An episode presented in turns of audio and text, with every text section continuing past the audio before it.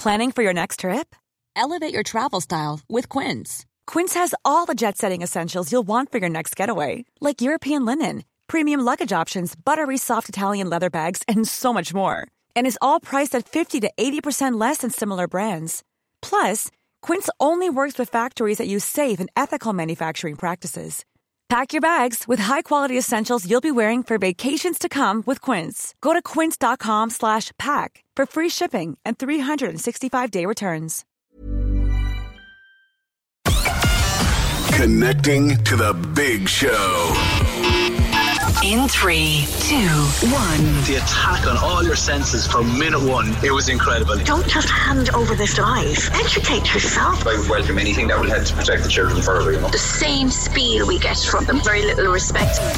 Can we just talk? Call 0818 96 96 96. Text or WhatsApp 083 396 96 96. Email opinion at 96fm.ie. This is the Opinion Line with PJ Coogan. On Cork's 96FM. Glorious morning out there. Going to get very cold later in the week. What a weekend's weather. You see, this is why I say every year when people start on at this, oh, 1st of February, 1st of spring thing, I say, get out of it. I mean, tell me now, tell me now how what just passed over this weekend was spring. Starts next week, 1st of March. 0818 96 96 96. Cash cow back on the opinion line after 11 today. But I also have 500 euro furniture vouchers every day this week from the Furniture Centre on Watercourse Road. Tell you how we go about that a little bit later. Do you remember Roy, who I spoke to a few weeks ago, living in a log cabin, and there was a an order from the council to demolish the thing. He couldn't finish it. It was barely livable because somebody had objected to it uh, while he was doing it. Um, talking to Roy again over the last couple of days, it, it, isn't getting any better for him or his partner. It's it's not moving on at all. And the old argument about homework. We'll be reigniting that one again. We'll be hearing from a mom who reckons just for the sake of the sanity of the mothers of the world, tis time to get rid of the homework. Not so much the children and the pressure on the children. That's there, that's important. But just for the sake of the pressure on the mothers of the world. Uh, can we forget the homework thing, please?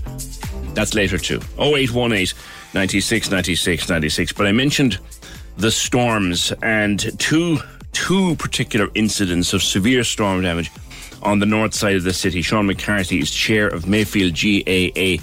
Sean, I saw your video. A lot of damage done up there. Good morning to you. Good morning, PJ, and thanks for having me on. Not at all. Yeah, Describe what uh, happened. It's pretty horrendous what faced us on, on Friday morning when we went up to inspect the pitches as we'd normally do after storms to see what damage was be done.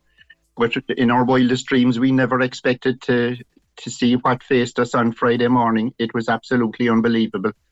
Mm. But our whole netting structure behind our pitch, uh, which is our only floodlit pitch in the club, was uh, three poles were broken in half, and realistically, the whole the whole structure will have to be replaced because the netting and everything is torn now as well. Uh, it's just destroyed. These will be the nets behind the goals that catch a, a, stray sliotar or football. Is that it? exactly. Exactly. Yeah. Yeah. Right. Yeah. Right. It was it was unbelievable, you know. Uh, but thankfully, the, the, just the one good thing, if there is a good thing to come out of it, at least there was no one injured or hurt or anything like that. Absolutely. You know? Were you? Did, did I see a goal? I saw your video. Did, was there a goalpost badly damaged as well in that? Was there? Yeah, one one of the poles uh, fell directly down on the crossbar, and as you can see in the video, um, it, it has uh, buckled the, the crossbar really. In in real terms, the, the goal will have to be replaced as well. So that's just another addition to the uh, to, to what we have to do to get things back in order again. Yeah. Does the does the club have insurance for things like this? Well, we have insurance. We're, we're obviously we, we uh, notified our insurances on Friday. We're waiting on confirmation this morning if they if they need to assess it or whatever. Yeah. But uh, we're hoping everything will be covered anyway. You know, but uh, overall we've had good support from the community.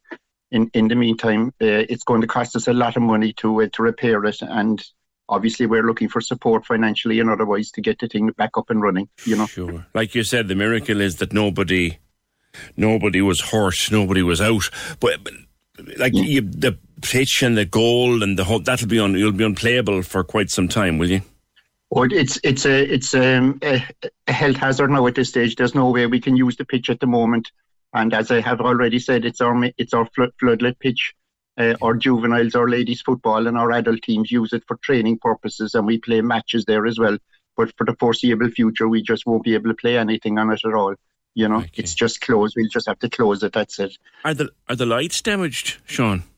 The there's, there's two of the lights from from what we can see at the moment. I'm waiting for someone to come up to check them to, to, today, but at the moment there's two damaged. Um, so uh, as of now, I don't know how many more will be damaged or are damaged. So, but I can say two two are definitely gone on here. You know, I wish I wish you luck with that. And if there's anything we can do to help along the way, you know where we are. We're just a phone call away, Sean. Thank you for that, Sean McCarthy, chair of Mayfield GAA, and good to know no one was hurt up there. Now at Gurranabraher, the Church of the Ascension, I saw this picture on Cork Beo over the weekend. Councillor Mick Nugent and Father Tomas Walsh uh, both join me. Uh, Father Tomas, I'll, ask you first about the, the, what what happened to the spire. It just got caught in the wind, was it? Good morning to you. Uh, good morning. Um, yeah, about half four yesterday afternoon, it was brought to my attention that the uh, that the cross was tilting so uh, I went out. There wasn't. It was tilted all right, but there was kind of no movement there. But anyway, the fire brigade. We were advised to call in the fire brigade, and they came, and uh, they kind of evaluated the situation and kind of deemed the place unsafe until there was a kind of a structural steel report. Yes. Yeah. Uh, on uh, on it. So we're trying to get that done now this morning, actually. And and how old is the spire, Father Tomas? Well, the the, the church was built in 1955, and um, the, the the cross was placed on it in 1962. So it has withstood many storms, really. Indeed. But. Indeed. Uh, yeah. Should be, should be 60 years old, so. Could be, yes, yeah. yeah. And is the church out of use now until. Uh, it, uh, it is until it's declared safe by the the engineer. Okay, stay there for me a second. Councillor Mick Nugent also joins me. Mick, good morning. A lot of, lot of, lot of storm morning. damage up there between between the church and the GAA club. Yeah, I go mad for the lads in in uh, in Mayfield. Um, and regarding the church ascension, yeah, I, I, saw it last night on on social media. Um, a lot of people were posting about it. Um, and fairness, I think Father Tomas over the last number of years has been fundraising uh, in terms of the roof, had a big build there, you know. I think that's ongoing. So, yeah, PJ, you probably know it. it's a kind of iconic church oh, and, and the cross, you know, when it's lit up red, it can be seen right across the city. So, hopefully things won't be too serious there and it can be stabilised and, you know, mm. and whatever repairs need to be done. I think a lot of people would will be concerned uh, for the church and that, um, but hopefully things will be okay. Yeah. It, it's a it's a, a steel framed structure, is it, Father? Uh, it is. Um, yeah, it's. Uh, it's it, uh, actually it's the, the, the the cross itself doesn't look it, but it's 15, uh, 15 feet high above the, the the roof level, and it goes down through the roof to about 15 feet again, and then it's embedded in the in the walls of the, in the into the concrete. It will give you some idea of the strength of the nature of the of the wind. Yeah, and I think to they're telling me it's an RSJ beam. Um, and I think that they're telling me, but I'm not sure myself, yeah. uh, that it's about 10 inches by 4 inches. Crikey. Wow. So it was well anchored down. I'll give it's you some well idea. Anchored, yeah. yeah. And as I say, it withstood many a worse storm, really, I'd say. Yeah, it would have withstood Ophelia and anything else that came before it and, and after it. You know, the people are great for, for rallying around, Father, and I know, you know, uh, Mick, Councillor Nugent, this people will rally around to, to make sure that uh, projects like this and projects like the GAA Club are, are supported. You know, we'll tr- rally, rally the truth. If there's any tradespeople or anyone can help with the church or yeah. help with the GAA, to get something sorted. You know, that's what people are like in Cork. They're they're great yeah, for that. Yeah, absolutely. Mm. When will you have the, the engineers around, Father? Uh, where uh, I'm kind of uh, at the moment, I'm looking for one. Uh, I, but I've been on to uh, an, an engineer, a civil engineer, who hopefully he'll come up with a name quickly. Right. I, I would hope that the church will be open in a day or two. Really. Yes. Well, if there's anybody listening in in a civil engineering business who'd be willing to go and take a look just now, I think that Yeah. that, that would be a good start, wouldn't it? Yeah, structural steel. Yeah. Structural steel engineer. There's a few of them around. Do you know?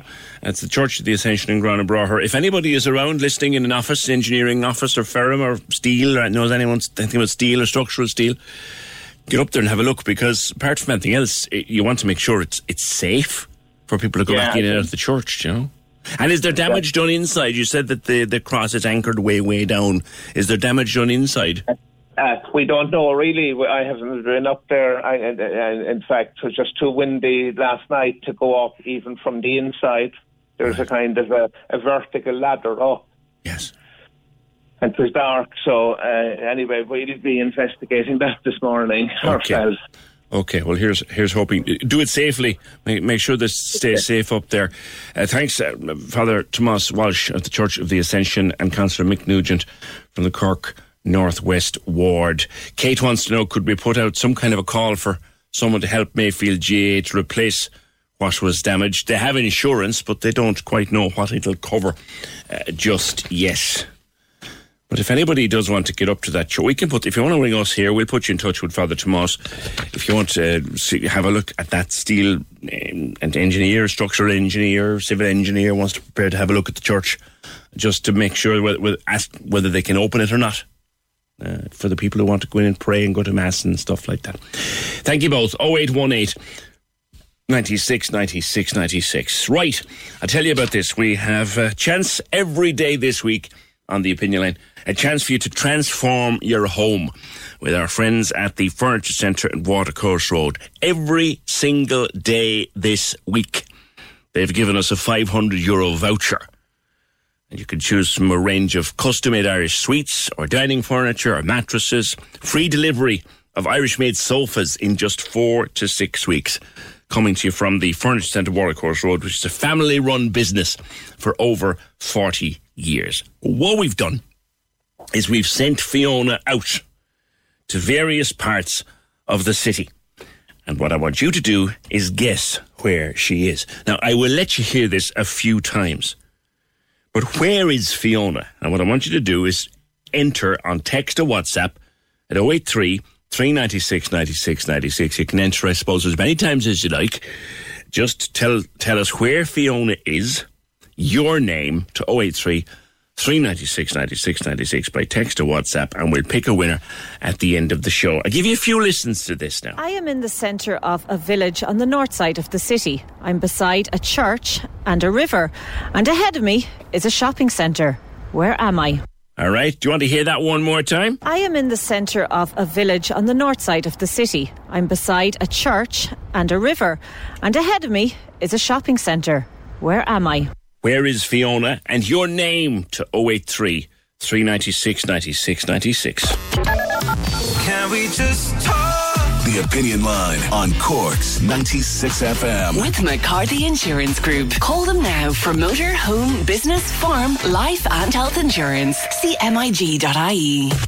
Let's go. We roll out the biggest hits weeknights from 8 on Corks 96 FM.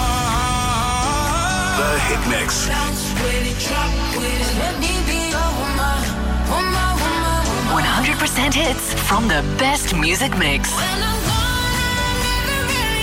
The Hit Mix. The Hit Mix.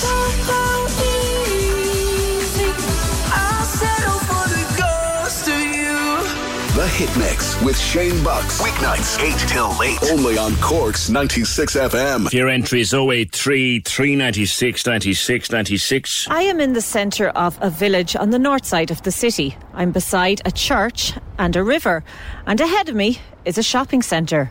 Where am I? Where is she indeed? Where is Fiona? Your name and the location, please, to 083 396 96 96. Now, Tina, I've heard of hyperemesis. Obviously, the most famous sufferer of all was it was it um, was it Kate Middleton. Um, she was the one who put it in the headlines a few years ago. But you've suffered it yourself. What's it like? Good morning. Good morning, PJ. Firstly, thank you for asking me to come on, and um, I suppose thank you to shows like yours for giving women like me the opportunity to raise awareness about hyperemesis because, as you say, thank God for Kate Middleton having it, or, you know, I think the medical profession or most of the medical profession would think we're off our heads completely. Um, unfortunately, yes, I suffer from the condition. Um, back in 2012, I got married when I was 38, so I'll give you a very brief synopsis. Mm-hmm. And um, we kind of said at that stage, look, you know, if children happen, they happen, and if they don't, they don't. So um, we were delighted to find out I was pregnant when I was 41. And uh, we had our gorgeous baby Lauren, who is now ready to turn six. But when I discovered I was pregnant, so I did the test and it was, um, you know, two to three weeks and we were delighted. And literally two days later, I started feeling sick and I said, okay, this is morning sickness. This mm. is what it's all about. Um, but it was getting more severe and more severe at a very rapid level.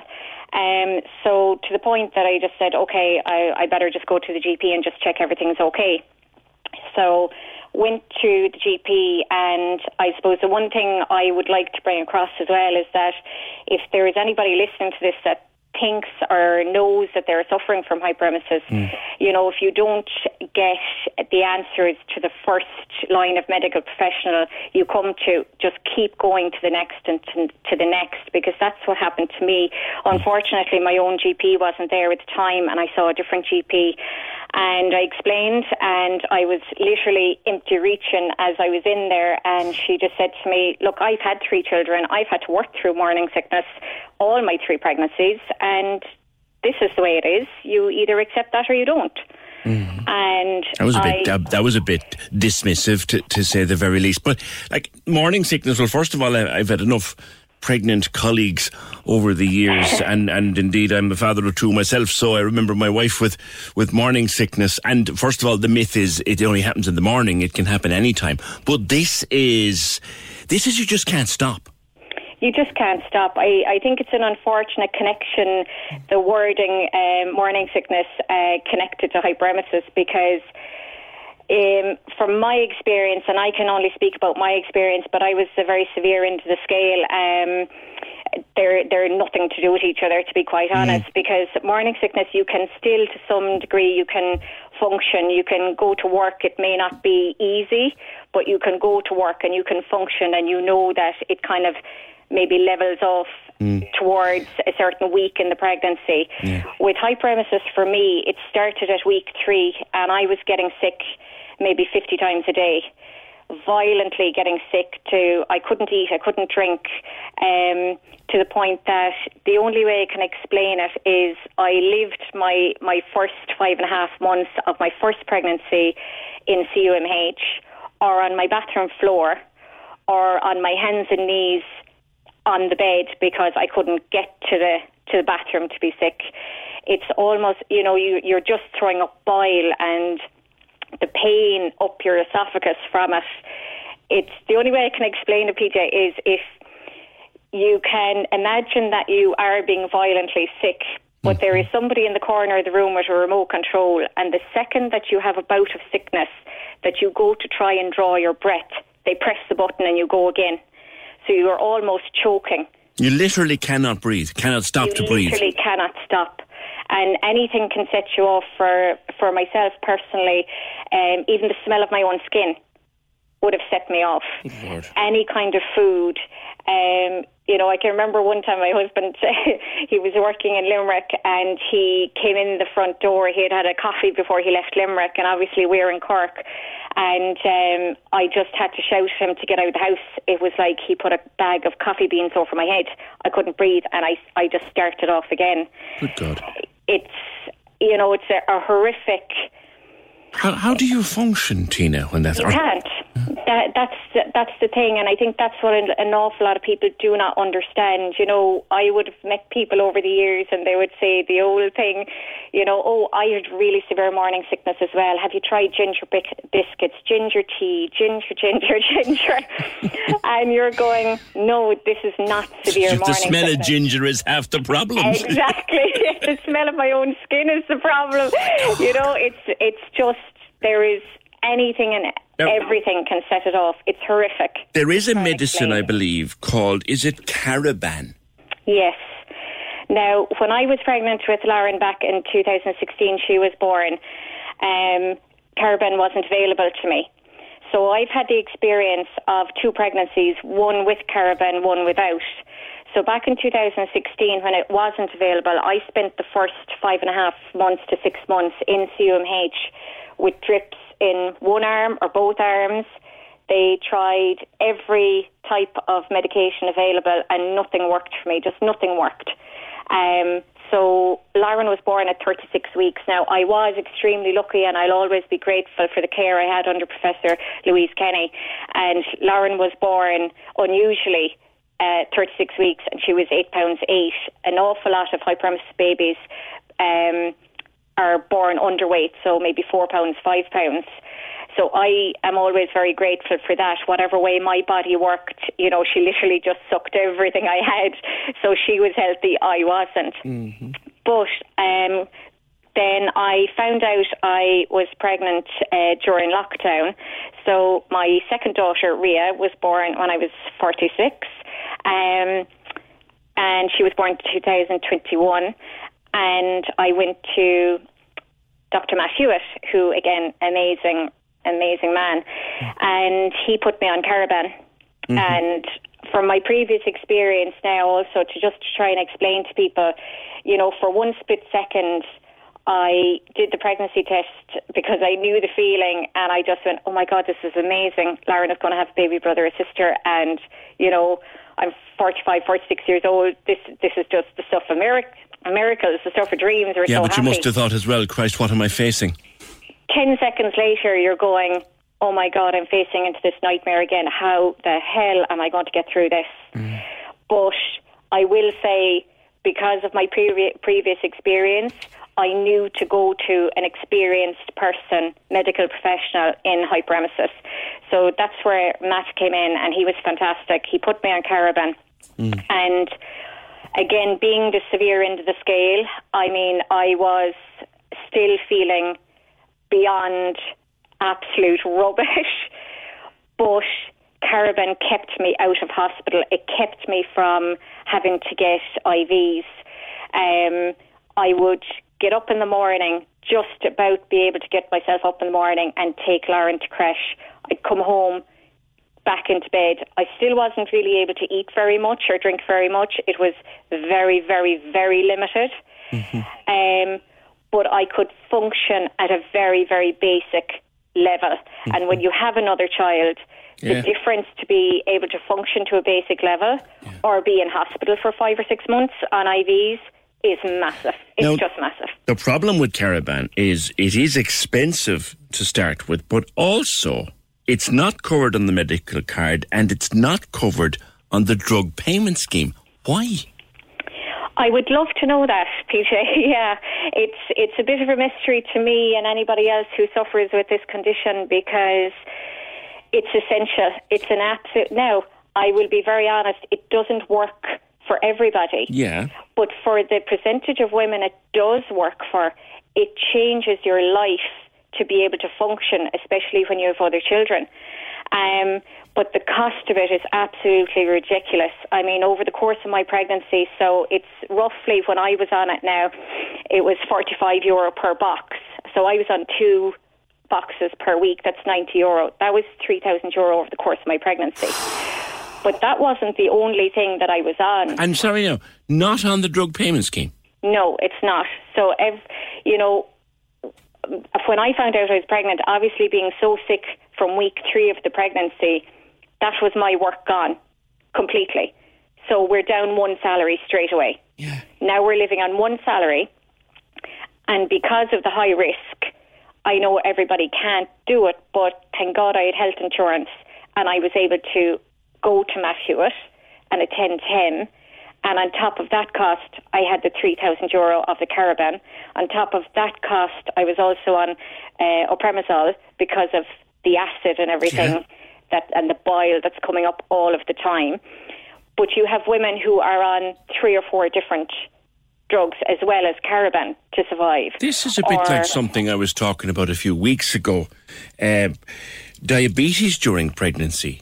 Every other diabetic yes. patient in the country has free drugs, but those patients don't.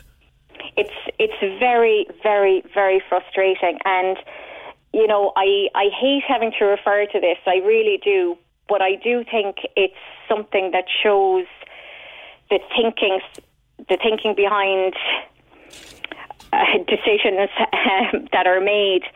You know, any any man can walk in, get his prescription for Viagra, and he's entitled to four tablets per month on the drug scheme. And if that's needed, that's absolutely fine. I have no issue with that. My issue is that that man can go out and get somebody pregnant, and that woman does not have the same right to walk in and get her prescription and walk into the chemist and get a drug or a tablet that is going to save her from being in hospital for most of her pregnancy, that's going to allow her t- to function basically for her pregnancy, and that's going to protect her and her baby.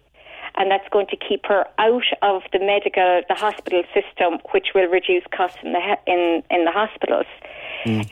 It's it's a terror. I hate, as I say, having to refer to it, but it's it's the reality of the situation. Mm-hmm. And I appreciate at the moment that Stephen Donnelly is looking, you know, he does have the Women's Task Force looking at this.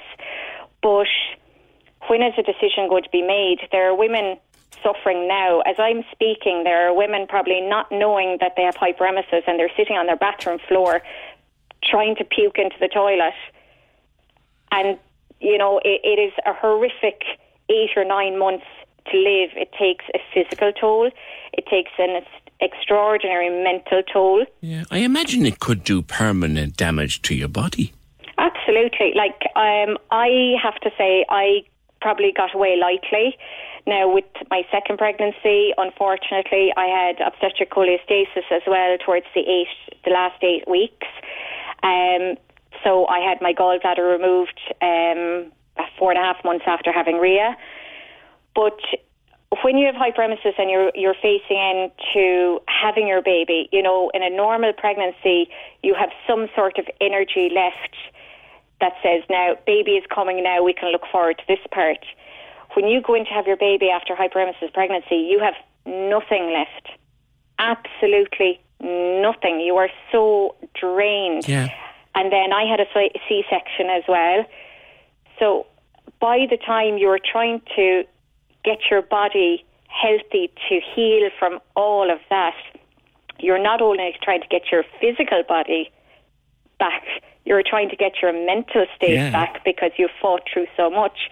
And sometimes I do think that with these sorts of decisions, you know, if Stephen Donnelly stood back for one moment and just looked at somebody one day in the life of a woman with hyperemesis and what she has to go through from the second she opens her eyes in the morning to try and take that deep breath to say, how am I going to get through today? I have to get through today. There's no other way. I, I have to find okay. something in me to get through today. If he saw his wife, his daughter, his sister on the bathroom floor suffering hyperemesis the way I did, and I will only speak for myself, I think he, in two seconds flat would make the decision to put Cariban on the drug scheme card. Because even if it goes on the medical card, we'll just say for me, we were down one salary as soon as I was pregnant. We were able to manage to afford the Cariban every month, which I was mm. very grateful for and lucky for. But there are so many people that that can't. Yeah. You and, know, and they have just and they've just cut the drugs payment scheme down to eighty quid now, which would make it an awful lot more affordable if they wouldn't do it for free uh, as they do with some with some meds. So you're asking Stephen Donnelly and anyone connected to him now have another if whatever you're going to do, do it quickly. I would ask them to actually get in contact with somebody they know that's currently suffering from hyperemesis. There's a hyperemesis support group on Facebook, Hyperemesis Ireland, and we are the I suppose the most experienced women when it comes to hyperemesis more than any consultant because we have all lived it or are living through it at the minute. Right. And spend two hours with one woman who is suffering hyperemesis, and what you will see will make you put Cariban on okay. the drug scheme card right. immediately. All right, Tina, I will leave it there. Thank you very much and wish you well. And your two beautiful kids, wish you well, the family. Yeah, one, the reason would seem, thanks, Tina, the reason would seem to be that it is classed as a food supplement, and therefore that is why it's not on the payment scheme. That would seem to be the reason. I was shocked to discover after we, I remember covering the whole Kate Middleton story a few years ago, and the number of people who had had hyperemesis who were listening to the program and described it to me what it's like. Couldn't you wouldn't wish it on your worst enemy. 0818 96 96 96. Can we just talk? The Opinion Line on Cork's 96 FM. With McCarthy Insurance Group. Call in person or call them now. They don't just talk the talk, they walk the walk. See MIG.ie. We've got thousands, thousands, and thousands, thousands, and thousands of euro to give away.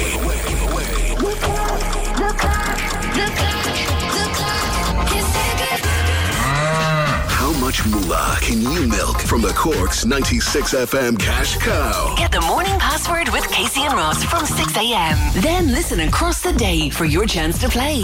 Play. Take on the Corks 96 FM Cash Cow. To win mega moolah. Win mega moolah. With Mahon Point for fashion, film, food and fun. Don't wait till the cows come home. Get moving to Mahon Point. See mahonpointsc.ie. Give me my moolah. Only on Cork's 96 FM. So you'll remember a couple of weeks ago, you might remember, I spoke to Roy Long. Uh, Roy had closed his business, Long Leash uh, Training, the canine training. He closed his business because of the sheer stress of what he and his partner were going through. They'd built a little log cabin, or rather, they had half built a little log cabin on his father's land with the full permission of his father. The only thing they didn't do was seek planning permission. And then an objection went in, and they went to seek retention permission. And that's where the trouble started. And uh, when I spoke to Roy last time out, he'd written in desperation to both the Taoiseach and the Housing Minister because there's an enforcement order on his little half built shack that if he so much as tries to put a lick of paint on it to finish it off, it'll get pulled down. Here's what Roy told me the last day. The departments in the county council might as well be in different countries. There's no communication between them. But the lads in enforcement are incredibly understanding. Mm. They don't want to do this. And has anyone said to you, Roy, throughout the whole process, in the council, in enforcement, anywhere, look, here's how you go about fixing this? Has anyone offered you a solution? Not once. They're just looking at whatever details pertain to their job, as in, I'm a planner, you didn't have planning, this doesn't have planning. I'm enforcement, you have an enforcement order, this is what we have to enforce. There, there's no help from anyone whatsoever. So it's a couple of weeks ago. I spoke again to Roy at the weekend.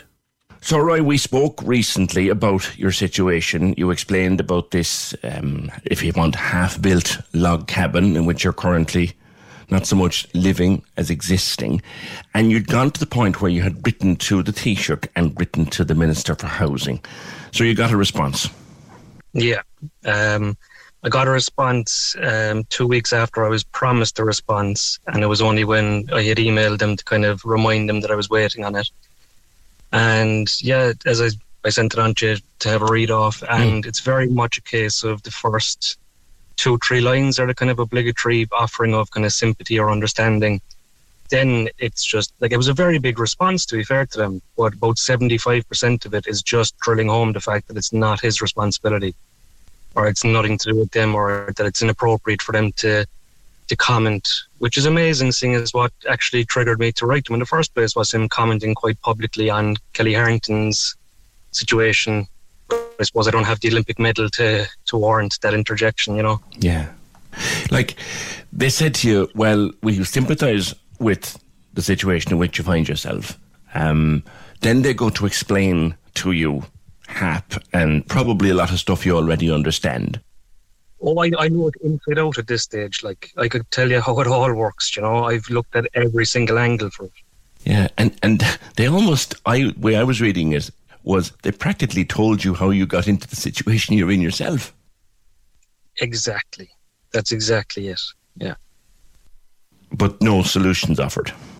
No, none whatsoever. And I actually I wasn't aware that he was actually also the minister for planning because when you look at the letter, it's actually as if it's the same thing um, done out twice. Mm. One from the perspective of the minister for housing and one as the minister for planning, but they both come to the same kind of conclusion that the the ministers had, seem to have no involvement in their departments whatsoever, and were actually under somewhat of a divine rule of civil servants.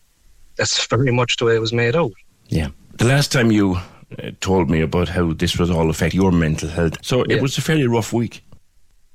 Oh, um, unbelievable! Like as you can probably appreciate, like as somebody with social anxiety, I think I was mentioning it to you the last time. The yeah. whole like, concept of going public is literally triggering your worst nightmare. Like I, I haven't been into the local shop since. Um, I like I'm leaving the house, but mostly just in the car. I, I'm reluctant to even get out of the car, you know. Um, it's made things a lot worse for me personally, and nothing has actually come from it. Hmm. You mean the response rather than ta- I'd hate to think that talking to me was responsible for that. No, no, no. Oh. Well, like it's it's all it's all one and the same. It wasn't just talking to you. It would have been other radio stations and newspapers, and yeah. you know, it was it was every day for a good two weeks there. Like, yeah, it was a very brave thing to do, but you you you paid a price for it mentally, and then the the letter coming that just was that was the icing. Yeah, it was just all for nothing. Like, yeah.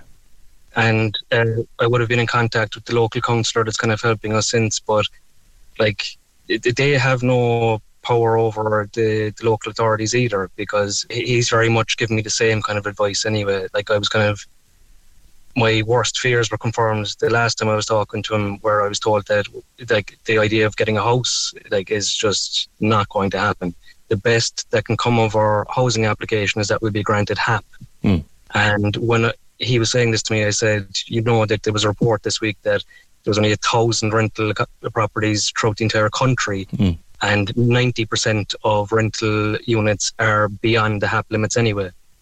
So we're right back in the situation that led us to building the log cabin in the first place, which is not being able to find any availability in the rental market. Yeah, and we also talked the last time about a simple drive around will reveal boarded up places all yeah. over the shop.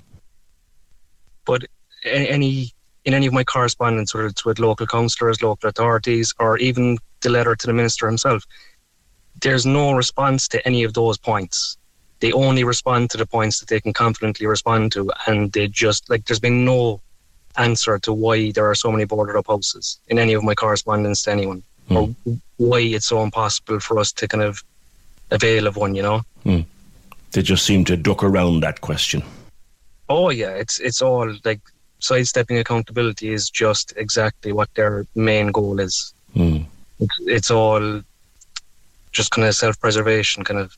So presumably you've, you've sat down and talked this latest thing through with your partner. What's the plan now? So we've just been talking and just realised that we are very much at a stalemate. That their approach is just for us to kind of wait this out and wait for the the rental market to stabilise again. You know, yeah, they again until we can kind of house ourselves by our own means. And it's been two years now of living like this. I I can't see myself doing this for another even five or six months. Mm. So now we're just looking at job offers in the UK. Um, there's great opportunities for the two of us in terms of work over there. Um, the rent is unbelievable. Like we were even looking there at Leeds, and they're the same prices and availability of when I was around 18. So kind of two bed houses for 650 to 800 per month. Crikey! And what's that here now? It's over two grand. Oh yeah, like 1800, 2000. Yeah, I think I, I think you've you've effectively have no option. But I suppose it'll break your heart to go, will it? Oh yeah, like I I didn't want to do that. Know, my thing was I wanted to build up my business here in Cork. Yeah, like we're a little bit behind in terms of dog ownership and everything like that, and it was I wanted to be part of kind of growing things here, not to take my business elsewhere. You know, yeah. to where there's markets more established and a bit more competition. But even at that, there's there's great opportunities for me over there. Effectively, what has happened is the system has forced you and your partner to seriously consider emigration. Yeah, and this isn't the first time. This is a cycle that seems to be repeating itself in our history. Yeah, I don't know what to say to you. I know. Like I, I'm dealing with this from everyone. You know, I, I, I almost hate making people feel guilty that they can't offer kind of immediate solutions. You know. Hmm. Yeah. No, it's an it's an awful situation in which you find yourself. So so when like you're you're making plans, I think, as we speak, are you? Yeah, we're just sending out um, applications for different jobs and stuff, and I'll just see how it kind of goes over the next couple of weeks. Yeah. And would you have enough squirreled away to get yourself based over there? Like if you had to go over and pay a deposit and stuff? No, absolutely no. not. But yeah. we don't really have an option at this stage. Like the way we're looking at it, it's like um, it's either like living in the car here or living in the car in Leeds or Manchester or something, and I think we'd be better off in that situation over there. Roy, I hope that the next time we speak, that you will have changed your mind and something will have happened for you. But somehow, I, I don't think that's going to be the case. No, I don't either. Your your little business will be a great loss to Cork because the first time you and I were supposed to talk, it was about that very business. Yeah. All right, Roy. Good luck to you and good luck to your partner. No problem. Thanks very much for all your help, BJ. I really appreciate it. Such a thoroughly nice guy, and to think that his only option now, as he sees it, from himself and his girlfriend partner, is to head off and ply their trade in the UK rather than here. Says so much, doesn't it? 0818 96 96 96. Now, Keith O'Connor, you've also been in touch uh, with the opinion line uh, about something to do with yourself and and uh, and housing. Tell me more. Good morning. How are you, PJ? How's things? Good, good. I did, PJ, I didn't just say I get up now this morning, I have a rent off the corporation. Rent away by rent away. Something just shocking. I have a brother-in-law, PJ. He have a four-bedroom house, corporation house, right? He can't keep it. He can't manage it. Mm-hmm. He's on his own inside the house. And he went for the transfer or a smaller house or whatever, and he's told he can't get one because he's in a small bit of a rails. Right. Who don't owe money, PJ, at this moment? Everybody owes money. Mm-hmm. How severe are his arrears? I mean, but, but it doesn't. I, I, I know a man down the road, PJ. He owes the bank hundred fifty thousand. Yeah, no, yeah. Do you know what I mean? And he's still paying off. And whatever his arrears is, he's paying extra every week now anyway, do you know? Yeah, to try and sort it out. Yeah. So just that PJ, when he was there, he looked after his grandmother up there. Yeah, yeah. Right? So she done all the bills. And you know something, he didn't even know. Young people today don't even know they have to pay rent when the mother's good. Do you know what I mean? Yeah. They wouldn't have the brain of it. But I mean, and another thing, he, he just right? wants to downsize. The house is too big for him, and he no longer wants it. And somebody else with a family could have it. There you go, PJ. And there's houses around the corner from them, brand new houses, two bedrooms. Yeah. They're, they're locked up for the last eight months. I don't know why the corporation not giving them out. Yeah. To the same above in, in uh, Kilmore Road. There's houses up there that the building would have to stop and all to get on them. Yeah. And another thing, Peter, this corporation are taking corporation houses to give them to the corporation meant to have their cup of tea during the there's day. A, yeah, there's a house. People keep on at this about us, Keith. There's a house up somewhere up in the north side. I'm not entirely sure where. I've forgotten, but it is a, a, a council house in the middle of a, of a, of a road is being used as a canteen. We've had that. To, PJ, there's five houses up here being used as canteens. Not only Cork Corporation, this Cork Partnership, no, just 20 euros a week they're supposed to go working for. Yeah. Right? They have houses as well, that's what, because if they're going in to meet them for your 20 euros a week, you're going to give a corporation house talking to them. Yeah, yeah, and and but what what your brother is trying to do is get himself into a smaller place so that the big place he's clattering around in all, all on his own could be given to a young family. PJ, there you go. And not only that, PJ, right? He can't heat all the rooms. So in other words, you're going to get dampness. The place is going to fall down around him. He has to turn off the lights in, in, in certain rooms. You know, he just can't. He just can't handle it. Yeah. You know, it's a complete disgrace. And have they told him that the only reason they won't consider him for a transfer is because of the arrears? Because of the arrears. That's what it is. That's what they're told in the arrears. And uh, no one other thing about the corporation, you know, as I said, I didn't just wake up and I said I'd ranked. They're sending out inspectors there out to private landlords, checking their houses. They want to go away, PJ, and check their own houses there. That's because they're keeping their boilers are not working. Yeah. There's no heating. Yeah. There's dampness. The windows are a, disgrace altogether. I've had women crying on the phone here the last couple of weeks about the situation in which they find themselves. Absolutely. And there, there you go, PJ. And there's Cork Corporation there. That's it. Going around there. That's it. Sending men out checking the checking the private landlords. Yeah. They want to go in and cop themselves on there. That's it. I must have been on onto the councillors in the north side.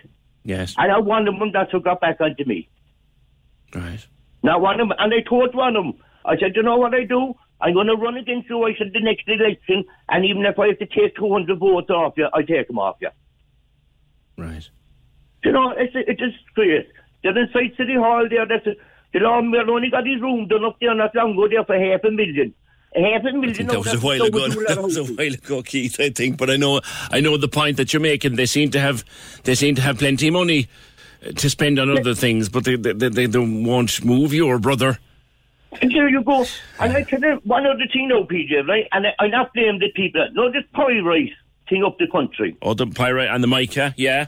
Yeah, right? Why is the government paying, why are we paying a billion for that when the builder, um, engineers, Yeah. the block, the fellas that paid, that that made the blocks, the fellas That's that a brilliant the question. That's a brilliant question, Keith. Absolutely brilliant question, and the one to which I can't find an answer. I tell you why that's because Fianna Gael inside there, there, that's what above the dial, and leave all the big boys alone. Because I know, I know the fellas that made them blocks. Right, Right? Well, right. Well, don't be naming I'm anybody now. name. Oh no, I won't name them. Right, right, right.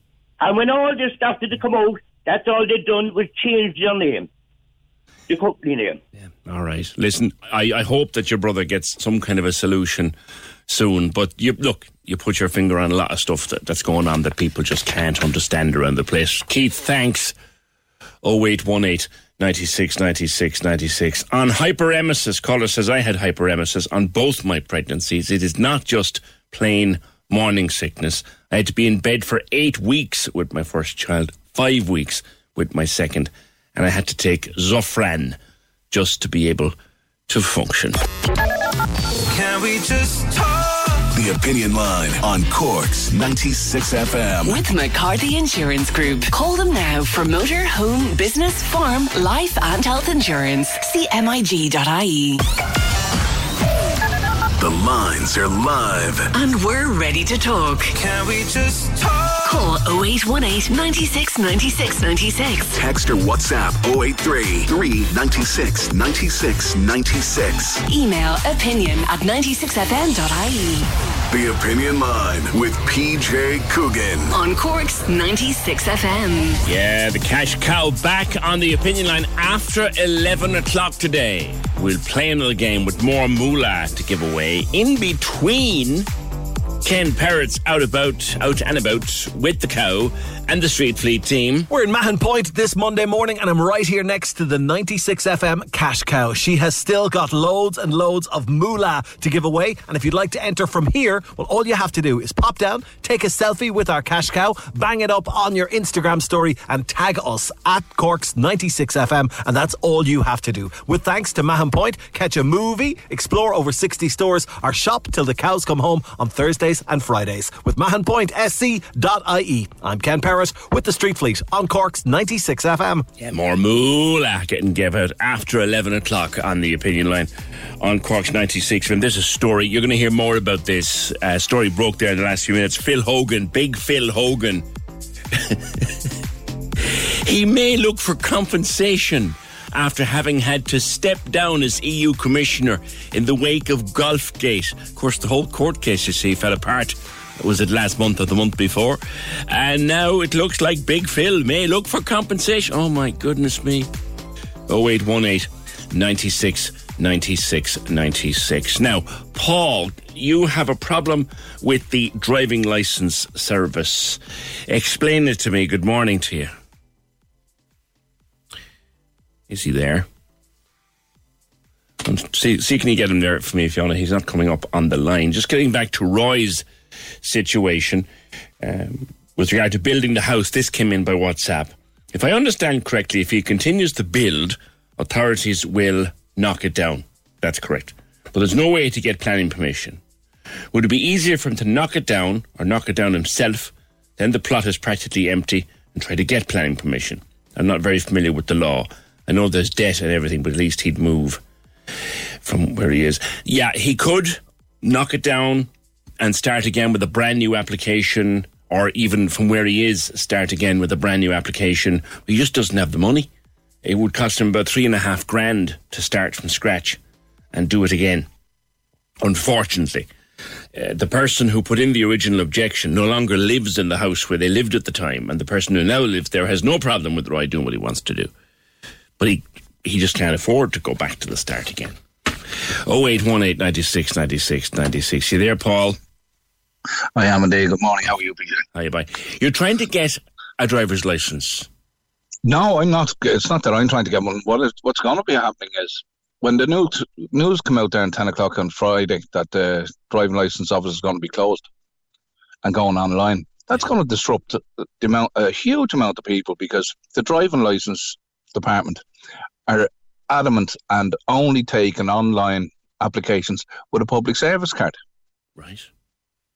They won't give you a driving license if you don't have a public service card. Okay.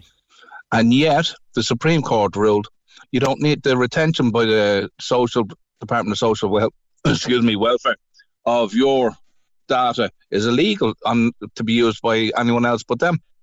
Right. The public service. I, I have a public service card. Um, we, we, we all have. Yeah, but they're we all have it in my house. They're, they're making it impossible to get a license unless you have a public service card. Yeah. Mm. But that wasn't what the Supreme Court ruled on. The Supreme Court ruled that the retention of your data on the cards is illegal. They can't be used bar beyond the social Department of Social uh, Welfare. Sure. Yeah. So why the but the uh, the NDLA are demanding the use of a public service card. Yeah. Public, you don't need a public service card to get a driving license. When you apply for a driving license, it's a passport and and birth certificate you need. Correct. Yeah. But now to get it online, they're saying you have to have. I didn't know this. You, have, to have a public service card. They won't they won't let you onto the application without one. see. Even though you may have a previous license that you're trying to renew. Unless you, yeah, they'll do it in the office, but not online. Right. And the offices are closing because they're trying to put as much of it online as possible. Well, that's it. Yeah. Do you have a public service card? No, I don't need one. Hmm. Public, se- what's what good is a public service card to me? Does it going to get me on a flight? No. Is it used as a valid identification? No. Will it open up a bank account for me? No. Will a passport? Yes. Will a driving license? Yes. Mm. Mm. For dealing with the, tax the, the, system, the. NDL, the NDLA do not need the data that's stored on the public service card. The Department of Social Welfare have made it that theirs, but they're the only ones that can use it. Yeah.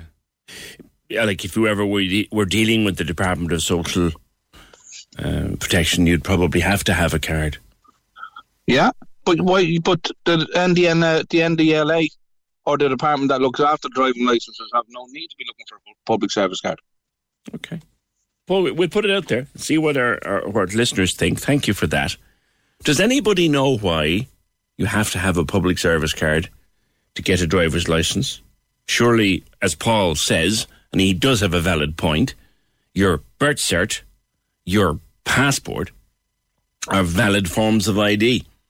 So why why not accept a birth cert or accept a passport for your driver's license? Why need? Why do you need? No, look, I have a public service card. It doesn't bother me in the, in, in the least. There's, there's, there's nothing contained on it that is of any use to anybody. I just have one. I used to actually used to use it when we had to use ID to get into pubs and restaurants and stuff for the vaccine stuff. Uh, I used to use it as my ID with my pass. So that's about the that's the, and that's the only time I've kind of used it at all.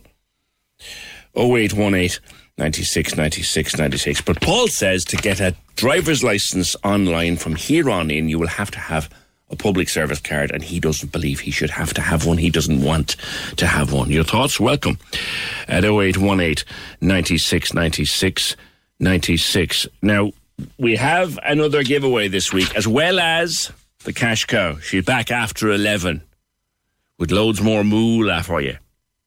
Our friends at the Furniture Centre, Watercourse Road, are celebrating with us all this week on the opinion line. A voucher every day this week for the Furniture Centre on Watercourse Road for 500 euro. Not to be sniffed at. You can choose from a range of custom made Irish suites or dining furniture or mattresses and free delivery of Irish made sofas in just four to six weeks with the Furniture Centre on Watercourse Road, a family run business now for over 40 years. And here we're in, right? We've got Fiona is out on the road, is out checking out places of interest, and she wants you to guess where she is. All right, we start off with a nice easy one today. Where is Fiona? I am in the centre of a village on the north side of the city. I'm beside a church and a river, and ahead of me is a shopping centre. Where am I? Where is she? Where do you give us her location and your name to 083 396 96 96 by text or WhatsApp, and we will pick a winner around 5 to 12. And I'll play the audio for you a couple more times if you are struggling, although to be honest with you, you're not. We are flooded with answers, which is great. Now, Friday last, we were talking to people about Lyme disease, and uh, we contacted afterwards by Sylvia, who has had successful treatment for Lyme's disease. I'll come to that in a sec, but remind us again what Dr. Jack Lambert had to say about Lyme's disease and the recognition of Lyme disease by the system in this country. Remember, Dr. Lambert is easily the leading figure in treatment and diagnosis of Lyme disease in the country. And he's been saying for many years that the HSE and the authorities and doctors in general just don't seem to get it with regard to Lyme's disease. Here's a quick clip of what Jack was saying to me on Friday. I mean, there's very little recognition of Lyme disease. I mean, most most doctors that I I encounter say, "Oh, does Lyme exist in Ireland?" You know, many of them say, "Well, it's only in America. It's not in Europe, and it is in Europe." And then if a patient comes and says, "I think I've got Lyme disease," I, I mean, uh, the, the the medical practitioner, in my experience, often just refuses to do a Lyme test or puts patients who think they've got Lyme disease into that crazy bin. They must be crazy because they think they have Lyme disease. So yeah, that's my experience of the patient's experience when when they raise the issue of Lyme disease uh, to to many consultants and and GPs. Right. Talk to Sylvia next. Can we just talk? The Opinion Line on Cork's 96 FM. With McCarthy Insurance Group. Call in person or call them now. They don't just talk the talk, they walk the walk. See MIG.ie. Cork's 96 FM. Now, as always, we had a huge response following my conversation with Dr. Lambert and a couple more people Friday with regards to uh, Lyme's disease. It's out there, it's prominent, and people talk about it when you give them the opportunity to do so. Sylvia, things worked out well for you, but it was a long, hard road. Good morning. Yes, indeed, PJ. Good morning. It was a very long, hard road, and thank you for having me on to speak this morning. What's your story?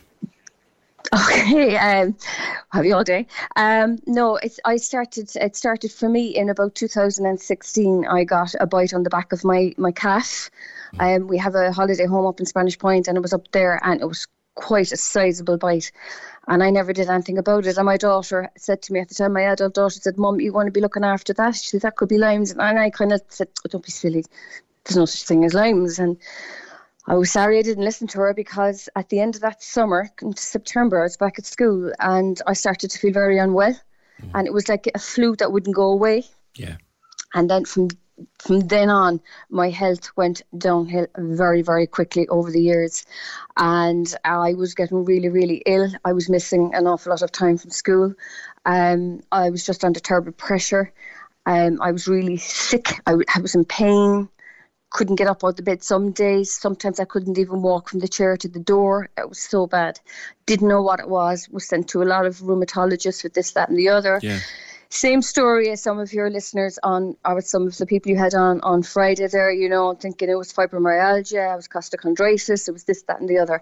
And in the end, um, I got onto it. We formed a local group here just amongst ourselves because I got in contact with other people through Tick Talk Ireland yeah. um, who had Lyme's as well or had family members with Lyme's. And I met a few people, and one person in particular told me that they had just come back from London and there was a Lyme's clinic there. Right. In the meantime, I had already booked to go into uh, John Lambert's clinic, but there was an eight month waiting list. So I thought, right, I'll do this. I phoned them on the Friday and I phoned, sorry, I phoned them on a Monday, and the following Tuesday week, I was actually sitting in the clinic in London. Crikey. I had no money in my wallet, and the charge was sixteen hundred pounds. And I was saying, "Oh my God, I don't know where I'm going to get this." So my, I, I had a very good family member with me, my husband's cousin, who I'm staying with a lot. Very hmm. good to me when I was over and back to London, and they paid it for me. Wow. And then I had to come home and get a big fat loan, which I'm still paying off. Mm. And uh, yeah, and that's how I that's how I was able to manage to go over and back, over and back. But I did miss an awful lot of time in work, and it, did have a major impact on my time at work. And what kind And of treatment major- was it? Was it antibiotics based or what? Yes, it was. It was first of all they started me off on three antibiotics. They do all the testing again. So I was tested three times. First time I was tested was here in Cork in CUH. It was negative. Second time I was done. Uh, they did it. Um, I did it myself actually with Armin Laboratories, and my GP read the results. It was positive, and then they did it in London. It was up. It came up positive again. So they knew what they were dealing with then, and I had quite a few underlying infections as well going on. Yeah. So I started off with three antibiotics, and a couple of months in, then they upped it to five antibiotics. And as well as that, then I was on what they call herbals. And there are kind of various um, supplements that you take as well. And I have to say, within, I'd say about six, seven months, I started to feel better. Now, I know it doesn't work for everybody. I, I get that because everybody's different. It did work for me. And to be honest with you, it was um, just before lockdown um, two years ago in March. We finished school on the 12th of March and to go into lockdown. Yes. And I had a Zoom appointment with the clinic in London, and they had done more bloods for me, and all my bloods were normal. Oh, brilliant. So they got rid of it. Yeah, all the bloods were normal. They actually got rid of it, mm. and I haven't looked back. Good. I haven't looked back. I've been, I've been very healthy. What Dr. Lambert always says, and look, he's he's the only man in the country, I think, doing it. There may be one or two others, but he's the only man in the country doing these treatments. Yes. The faster you get into it, the better the outcome. Sure, by the time you were able to get to London, it was deeply embedded in your system. I was, but believe it or not, what they said to me was Dr. Jordan I was dealing with and Dr. Berkovich over in London. And Dr. Jordan said to me, she said, Sylvia, she said, you were just on the cusp. She said, you were just starting to turn. And she said, if you hadn't come to us when you did, you would be in a wheelchair right now. And I've heard of people who, have ended up in a wheelchair, you know? So I, re- I was lucky. I was very, very lucky. And do you have to do anything now to maintain your health, or, or are you effectively a cure? I'm I I just look after myself as I normally would. I finished off the last of the anti of sorry the last of the supplements about a year or so ago. The very last um, in, infection to get rid of was a thing called Babesia. It's very hard to get rid of, Sure. or Bartonella. And uh, that was the last one. And I stayed on that supplement for a little bit longer. Sure. And on the advice of the, the doctor in the clinic, he said, "Come off everything now. You're ready." And I did, and I haven't. I haven't taken anything. I'm not on any antibiotics. I'm not on any supplements. I'm back. I'm running. I'm cycling. I'm sea swimming. I'm back at work. Oh, brilliant. Have you no pain, I no? need to do, and no pain at all. Absolutely no pain. Just looking after myself. No, it has impacted myself and my family. It still does impact us really financially. It has impacted us. It's impacted on my job because um, I'm hoping to retire. You know, I've I, was, I, I hit a significant age this year, Hmm. and I was hoping to retire, but I can't now because I still have a lot of bills to pay, a lot of medical bills to pay. And, And of course, there know, was even no have there was no coverage from HSE for those because no, no coverage for HSE, and I had private health insurance, and that didn't work either. If I told you what I paid out and what I got back from my private health insurance, you'd actually laugh. It was absolutely horrendous. I put my family under terrible pressure, really, how you know, much how much did it all cost you, Sylvia? Do you really want to know? Right, okay. 20,000. Wow. 20,000. And I was staying with family in London. I know. Now, some people go to Poland and they have to pay for their accommodation. I was lucky. I was lucky. And then I got 800 euro back from um, my private health insurance. Oh That's all they could give me back. Yep. Yeah. 20,000. But listen, as I said, You can't I'm put a price on. Well, I'm you know they all say you can't Yeah, put a price on talking your you. health, but but generally, you know, the people who say you can't put a price on your health, they're not the ones paying it. They're not. No, they're not. No. And look, I was in a position. My my I'm working full time. My husband's working full time. Yeah. There's an awful lot of people out there who aren't working at all, oh, and there's people who've had to give up work. Yes. A few people I've spoken to are teachers as well. They've actually had to give up work. Yeah. Because they just can't afford. You know. Yeah, no, I, I know someone who They can't- had they can't go to work lost then- the sight in one eye, and and it took an awful job to save the second one. You know. Yeah, absolutely, absolutely. And work was horrendous. Even you know, I just made myself go into work, but there's people out there who can't. I used to go to sleep. I used to find a room in the school. We have a chaplaincy, and I'd go down there, and I'd have a rest in between classes. You know, to, to drag myself into school because I, I knew I had to go in. I had to go in because I had to pay this bill. You know, just Sylvia, I'm delighted. I'm delighted that you've managed to, to Thank beat you it. so much. Thank you. it's- it's and a- I hope it'll give inspiration and it might give comfort to the people out there. And that's why I came on this morning. I wanted people to know that, you know, Mm-hmm. Well, th- there is a way out. Do you know what, what is the most infuriating thing of all, Sylvia? As I first spoke to Jack Lambert about this, maybe, God, it's, it's about probably four years ago now. It's definitely pre pandemic.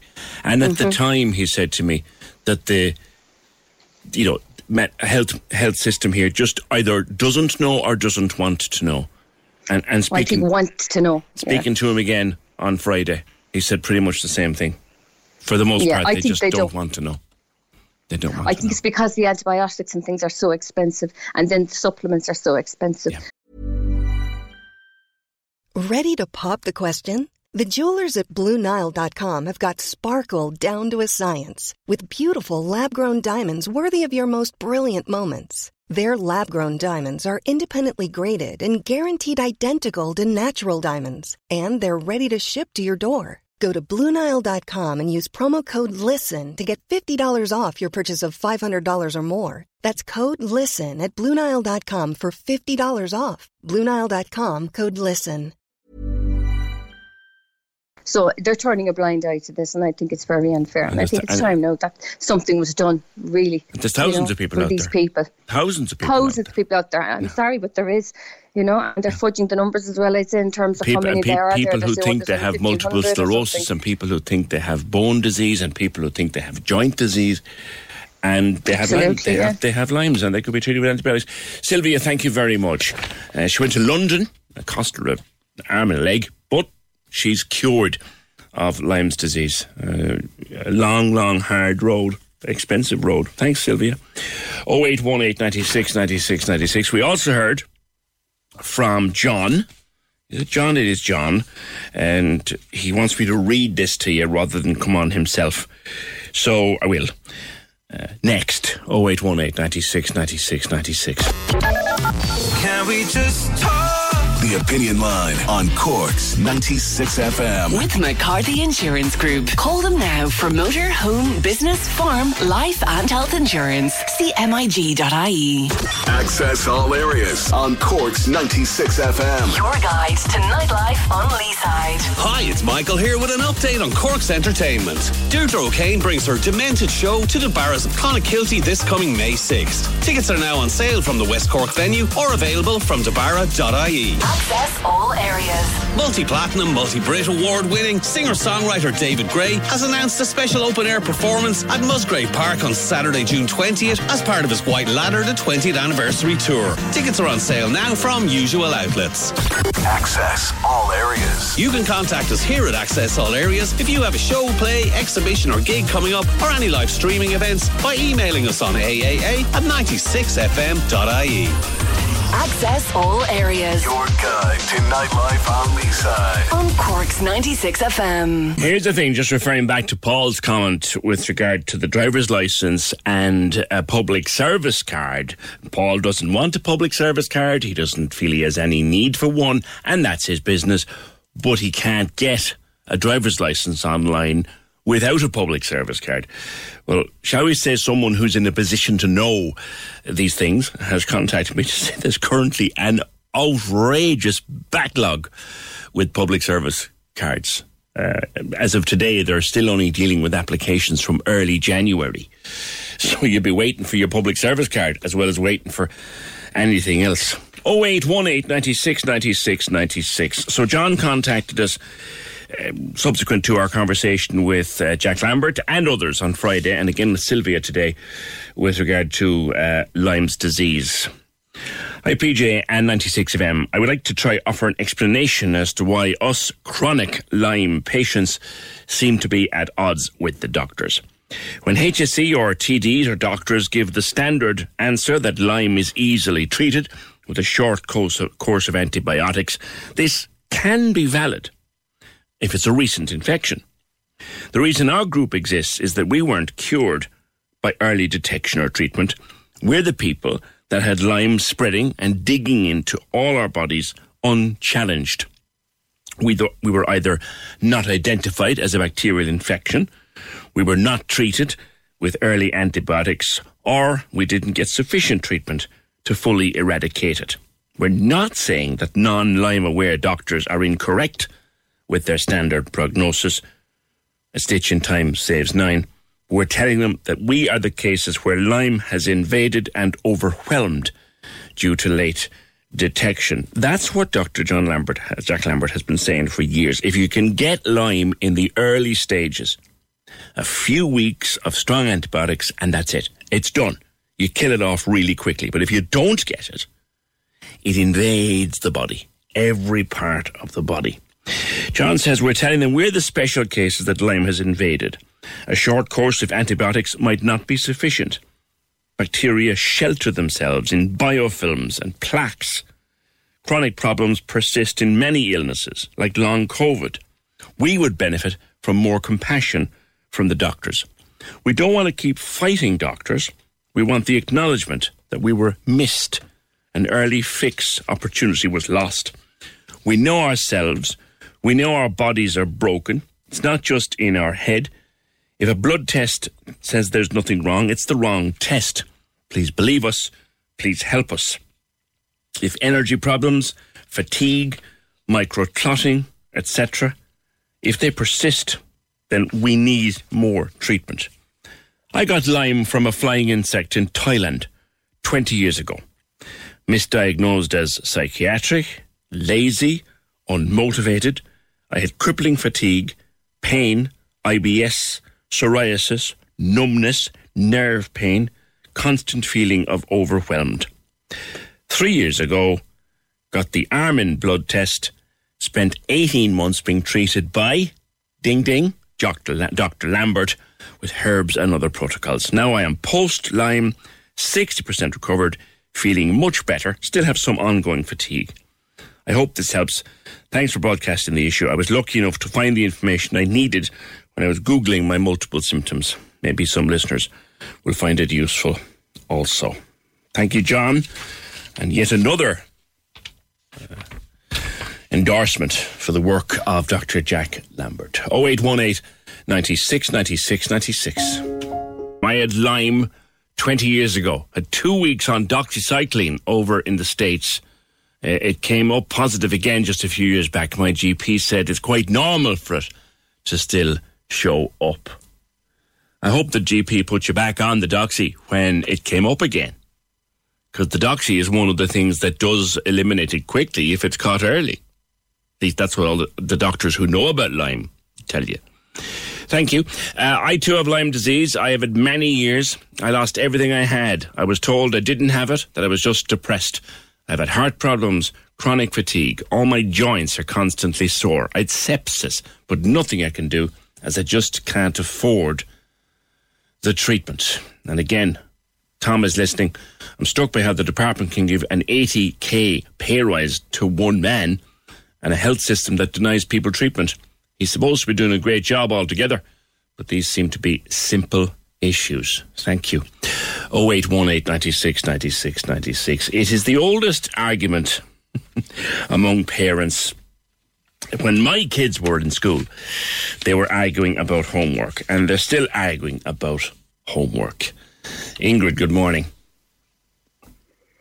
Thanks, PJ. Yes, it's uh, it's been going on for a while, hasn't it? It has indeed. Now, I'm I'm looking at, at what you're saying. Are you saying that maybe homework should be should be cancelled for Mammy's sake rather than for the Smallies' sake? well, I think it's definitely something that we need to take into account when we're discussing the whole issue around homework, and I think that's kind of been missing really from the from the conversation so far. You know. Describe a typical day in your house. Because it's um, it does take um, oh. Oh, so can we clean that line up there a small bit fee? It's breaking up on our own. I want to have a couple of minutes conversation with Ingrid there. But she, she wrote a piece in the Echo. she said uh, from about three o'clock onwards, her school WhatsApp group fills up with messages. Anyone got the Irish spellings? A copy of mental maths? I can't get into Seesaw. Do I need a new code? And her argument seems to be the toll it takes on women's time.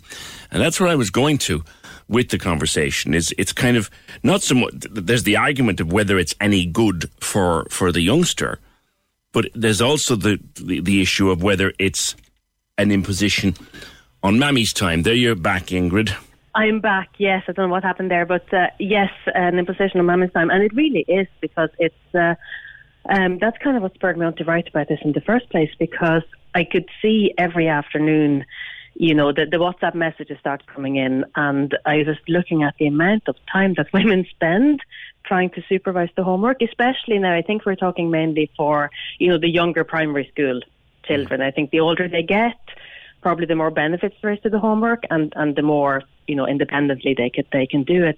But it's the um, it's the younger kids, and uh, it just it's the um, it's the sheer pressure of trying to get it done.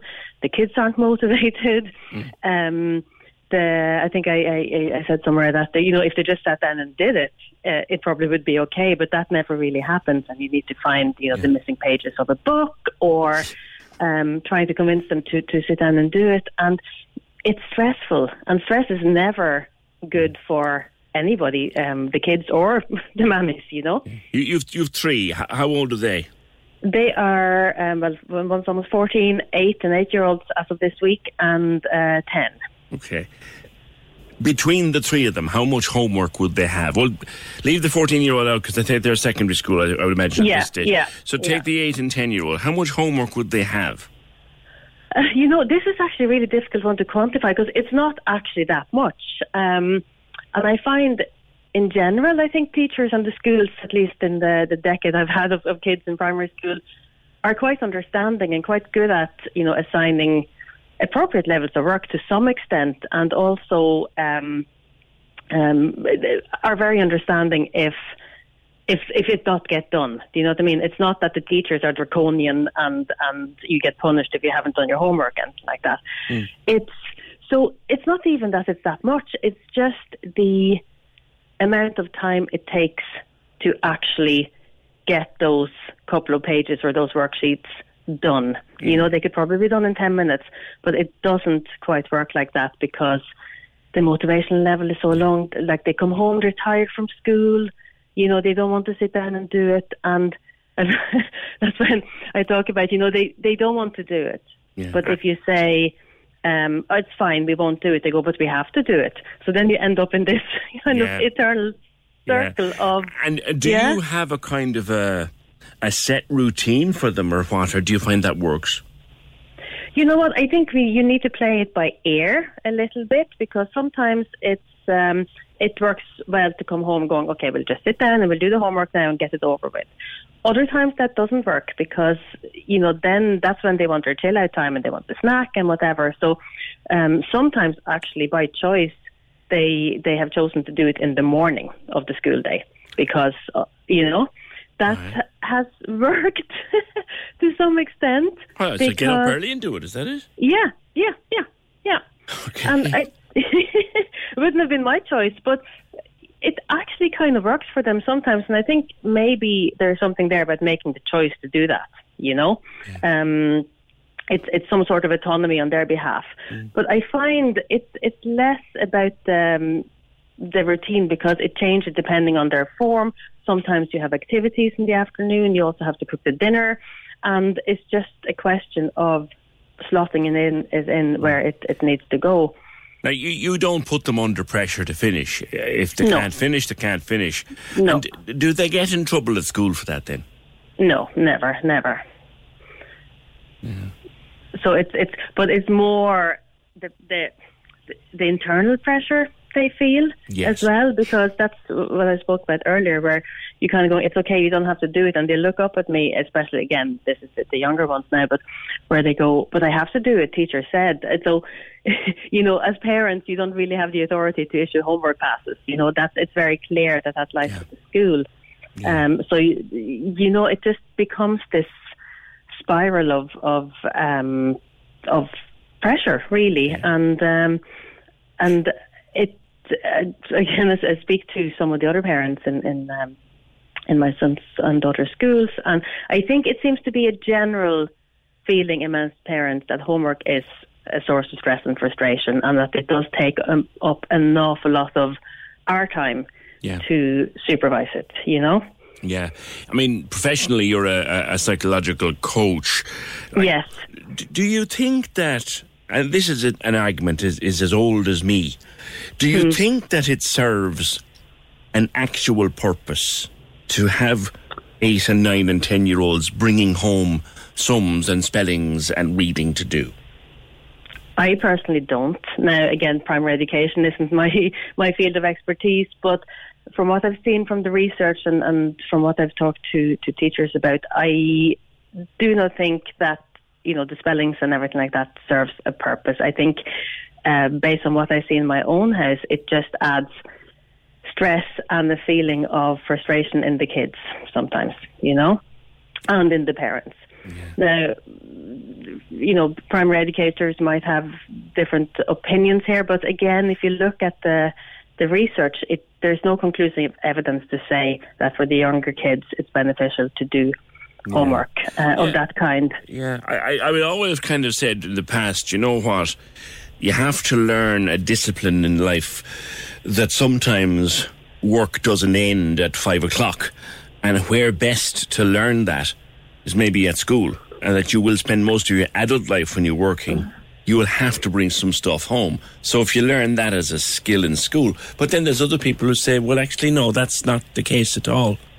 Yeah, because you have to look at like we we talk an awful lot about now about burnout and the importance of having boundaries between you know your work life and your home life, especially now with so many people working from home and whatever. And I think what is the lesson we're teaching our kids then that you don't like that they don't have that boundary that there's no way that you can come home. They're in school like you know, for a good portion of the day and they learn there's a lot of discipline in the school. There's a lot of direction, there's a lot of tasks that they're told to do and they do them. So maybe would they be better off from a holistic point of view? And again, I have to say that you know, you know, child um, psychology is not my expertise, but um, it's uh, it's what what could that time be better spent doing? Maybe when what we see in our homes is that it's not particularly conducive to um, a good learning environment or or anything. So maybe even if maybe even if the homework, because there is some evidence to suggest that the feeling of completion is is a good positive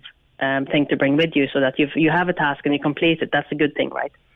But maybe the task could be something. Maybe the task could be to show um, your parents what you did in school that day and talk about it. Maybe you know, rather than filling out the math sheet. You know. Do you know what we always found stressful in, in my place? And to be fair, it was nearly always my missus had to do this, not me, because I was going to work mhm, early, right? mhm. Mammy! I need three kinds of leaves and a snail and a pebble. See? What, when, Yeah. do you, when do you need him, love? Tomorrow. I need him to. No, I need him now. So Yeah. this is ten past eight in the morning. In between Yeah. mouthfuls of cornflakes, I Yeah. need three kinds of leaves, a snail, and a pebble. Oh, I know. yeah, I know. No, but it's true, and it's also and and you know the Pritt sticks, and then also now with the with the online work, so you have to remember the Seesaw password, and you have to figure out how to minimize the text boxes in Seesaw, and you have to you know, and you have to check the school app, um, and it it becomes like it's almost a full time job, and I think you know going back to the initial thing about for the mammy's sake, it's women have other things to do as well, and either we're working or you know you're just trying to find some some time to for your own stuff, and it just gets taken up by this um, huge amount of uh, not huge amount of homework, but the the task of homework. Because I mean, Mm. I'm so that I'm pretty hands off really, and I don't go chasing you know missing pages in books or anything like that. We- I'm happy enough to skip them. Um, but even so, it's there as this kind of cloud hanging over you that oh we still haven't done the homework and it's five o'clock. You know, it's it's it's not it's it doesn't leave you with um um and, and Let, let me Yeah. let me read a message that's come in, Ingrid, Mm. and see what you Yeah. think of this. Um, PJ, I hate to rant, but the parents who want homework cancelled are the parents with big jobs, big careers, never off duty. This is not every parent or every set of parents. Homework is a must to see how your child is getting on. Also, the pressure on the mammy argument, well, men do just as much, if not more, in couples nowadays. The tide turned on that a long time ago. If you can't spare 20 to 60 minutes on an afternoon for your child to do the homework, your priorities are all wrong. What do you make of that? yeah, well, there's a couple of things in that now. I'm never, no, nobody's saying I think that dads don't help with homework. Yeah, I think we're all clear that they do, but I do think that uh, looking at again um, what I see in my school and the conversations I'm having, uh, it tends to be when it comes to so I said the nuts and bolts logistics of getting the homework done and to fit it in between everything. I do think, and I would argue, and I think Titus turned well. I think we know that domestic responsibilities still to a large extent fall on on on mammies, right? So I think there's there's evidence to back that up. Um, whether it's useful or not, to be honest, I think we need to look at the evidence for, and again, primary school education is not my Yeah, of expertise, yeah, but yeah. you know, there isn't conclusive evidence evidence to say that Yeah, you- homework is, you know, They haven't um, done it. I, I don't. I, I don't think I've ever seen research where they left two identical classes with homework and without homework and Mm. looked at the difference. I don't think they've ever. I don't think I've ever seen any any kind of longitudinal research about that. Yeah. either, you know. Yeah, yeah. And there's, there's a lot of variables there. It'd be hard to to make sure that it's exact. But but I think that you know if, if you can't spend an hour with your homework, I think one of the arguments I'm making is that it doesn't just take the hour, but also and also. I was also challenged about that it's just the parents with the big jobs. Well, I don't think so. You know, I think homework is the bane of many parents' life, um, regardless of. And I think that kind of if you can't like just put up with it and just do it and your priorities are all wrong. I think um, for myself and the parents I'm speaking to, I think the priorities are bang on because the priorities is all about making sure that children have um, an environment where they have room to grow, they have room to play, they have room to just chat after school, they have room to be out in you know in nature if that's what we're choosing to do. They have room for other activities, and I think what we're trying to teach them is that that's as important as um, you know, sitting down and being forced to do a math sheet when there's absolutely no value. It's busy work for the sake of busy work, and I don't think that's the lesson we want to. I like I like that on to them. expression. Busy work for the sake of busy work. Ingrid, I'll leave it there. Thanks very much. Ingrid saying she's a psychological coach and a mom of three, which makes her hyper qualified for this.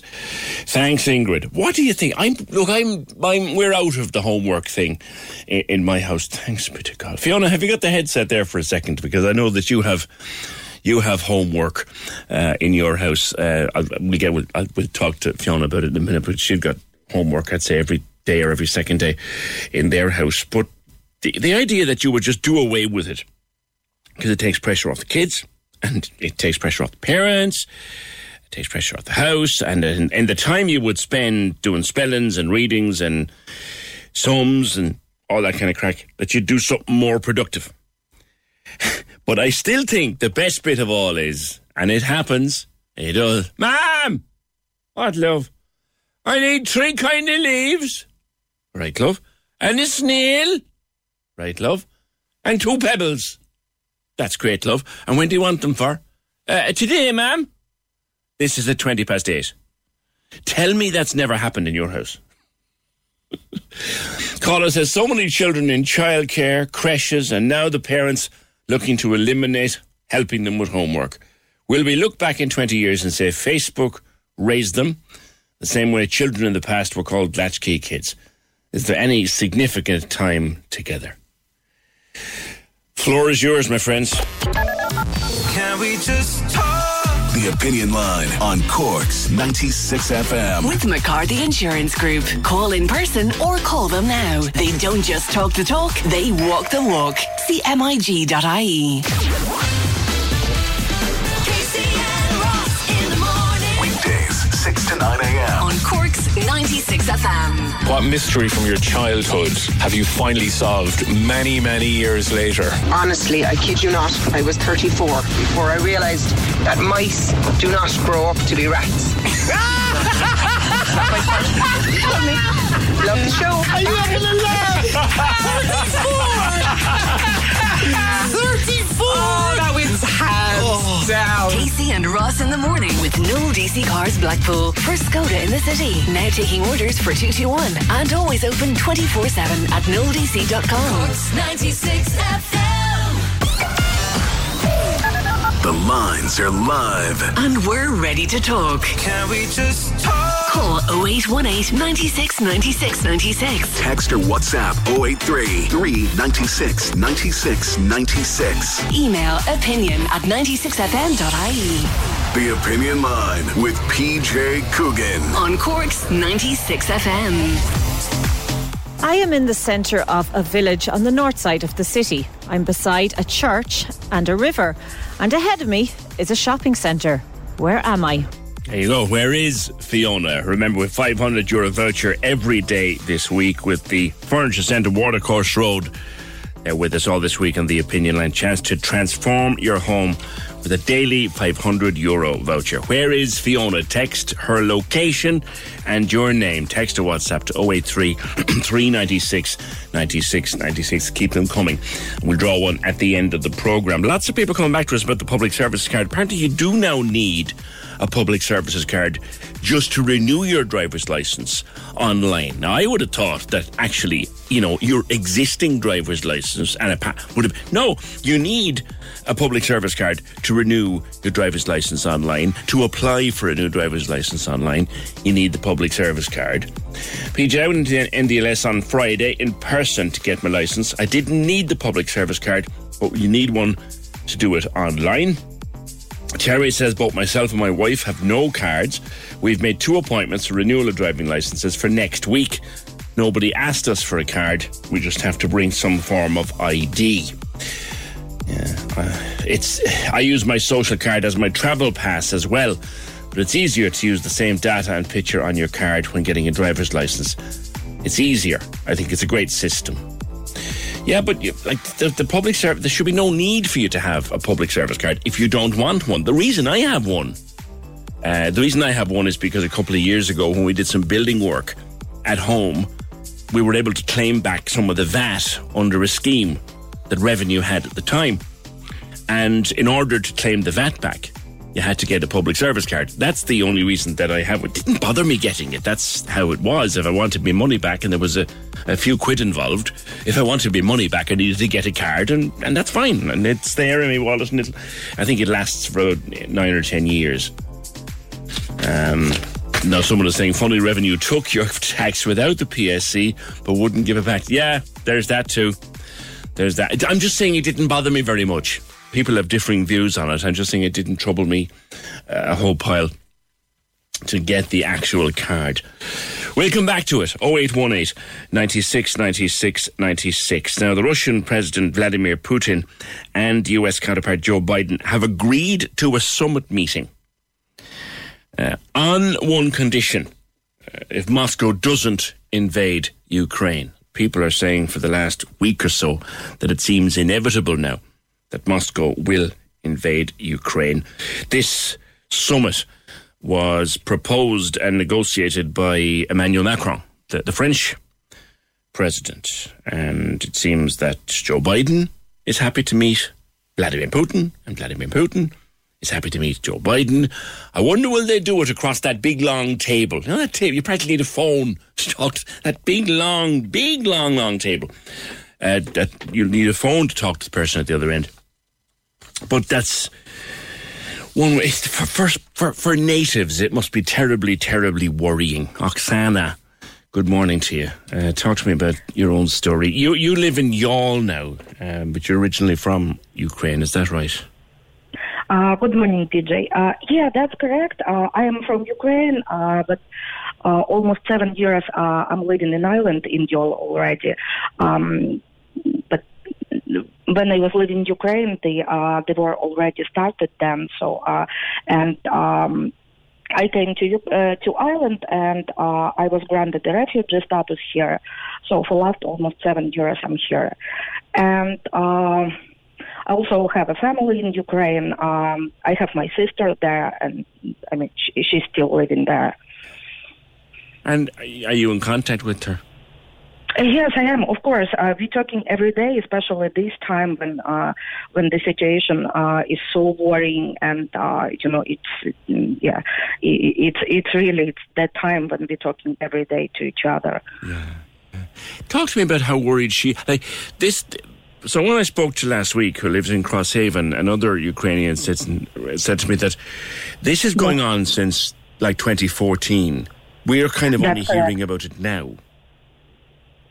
Uh, that's really interesting situation because uh, Ukraine already in the state of war for eight years, and uh, for all uh, these eight years, um, uh, 15,000 of people were killed uh, in war, and more than 30,000 of people were uh, wounded, and uh, 1.5 million people had to leave their homes and just to uh, to live to some other places in Ukraine that are more peaceful. So it's the impact is huge.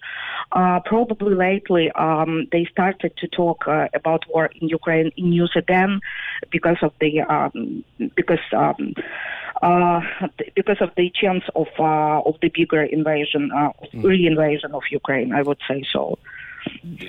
How does your does your sister feel that there will be an invasion?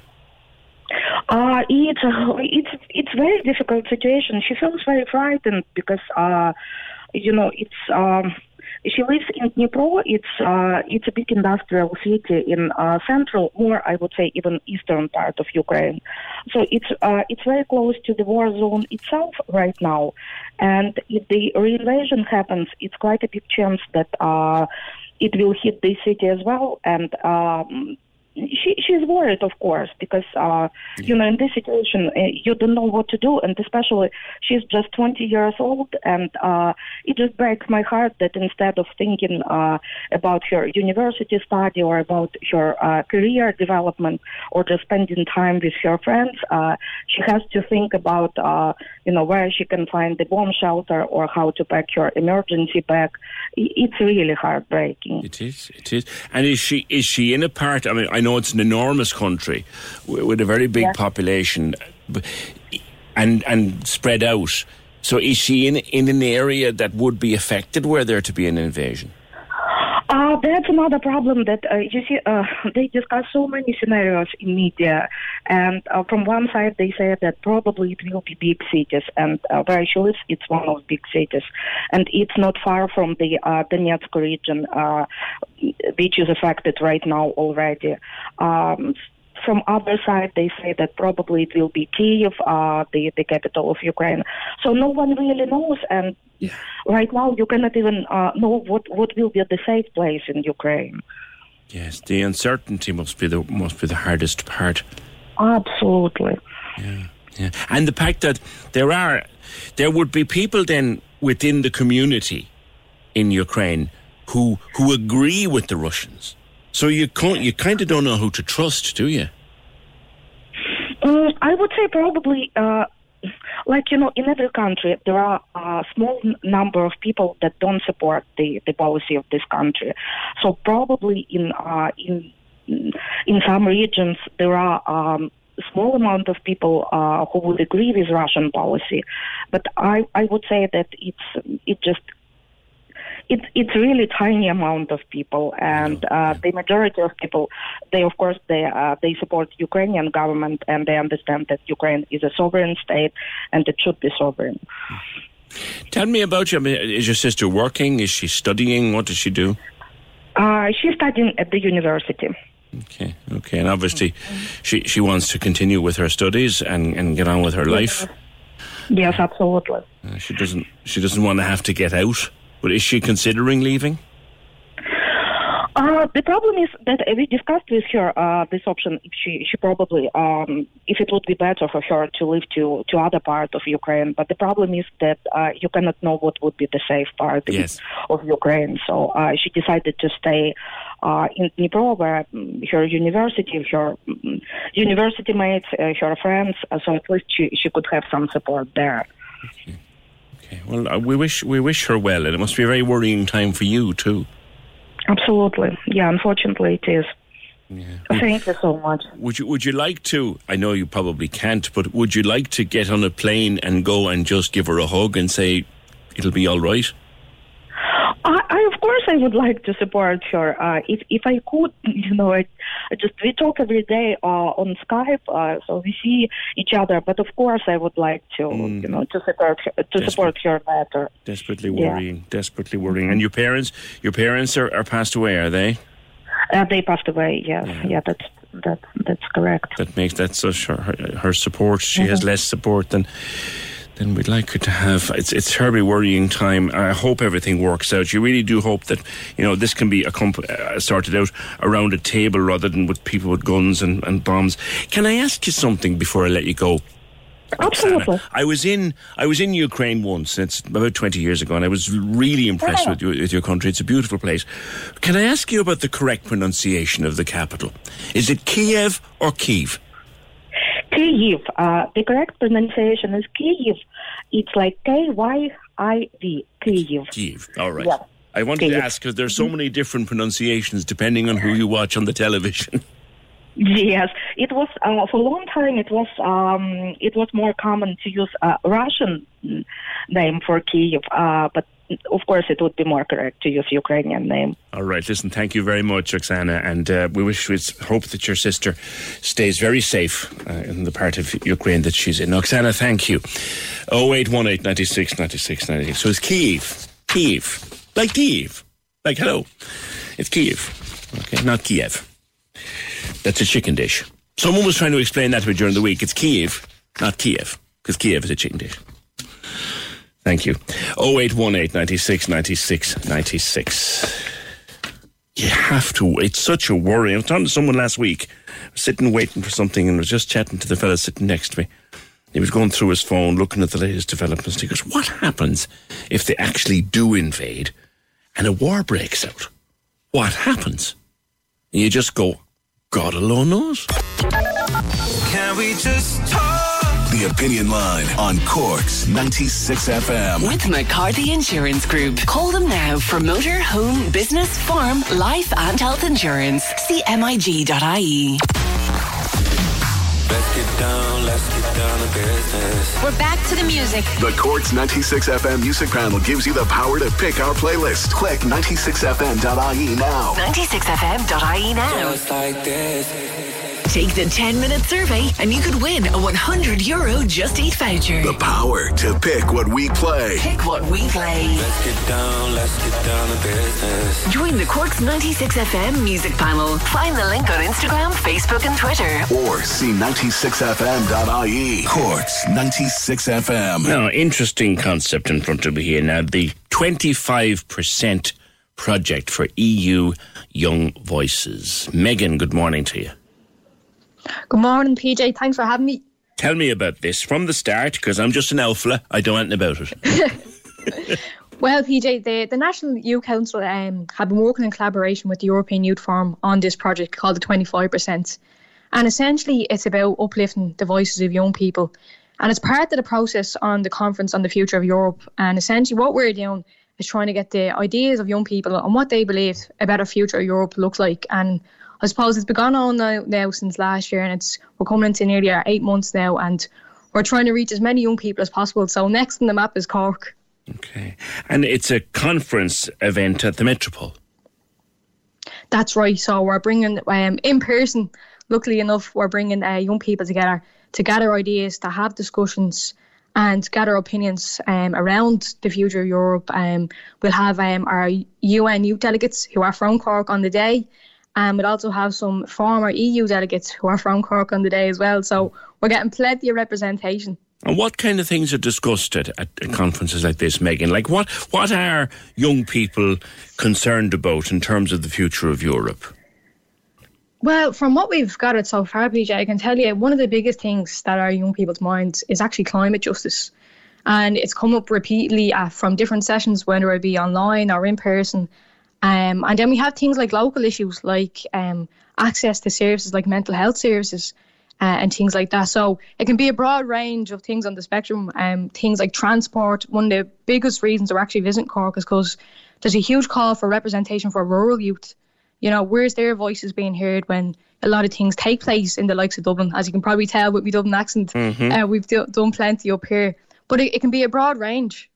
Yeah. Yeah, because, I mean, if you take public transport, young people use public transport when it's there for them, but in rural areas, it's just not there. No, it doesn't exist, and it's you know realistically, it's all well and good. You know, you hear these opinions like in the likes of Dublin where public transport is is needed and there's a huge demand. But things like what about if you are from a place where driving is necessary, access to you know driving lessons, getting your license. We've seen now with the pandemic the huge impact that's had for young people trying to even get um, a lesson booked or trying to get a test booked. So you know that's what we're here. We're here to try gather these ideas and what what's on the table for young people, what isn't being heard, and how can we bring it to a higher level. And look, something simple like like a getting a bus stop or getting a regular bus service to a place like, oh, for say, Coachford or Glanmire or Macroom, getting a regular hour. That's is that something that the European Union actually cares about? There's, you know, and I suppose those well, are what I can well, what I can say is that yeah, because even for this is I suppose we're speaking from the example of Ireland, but we have to think about you know those other countries where there is a huge population of rural youth and what that means for them.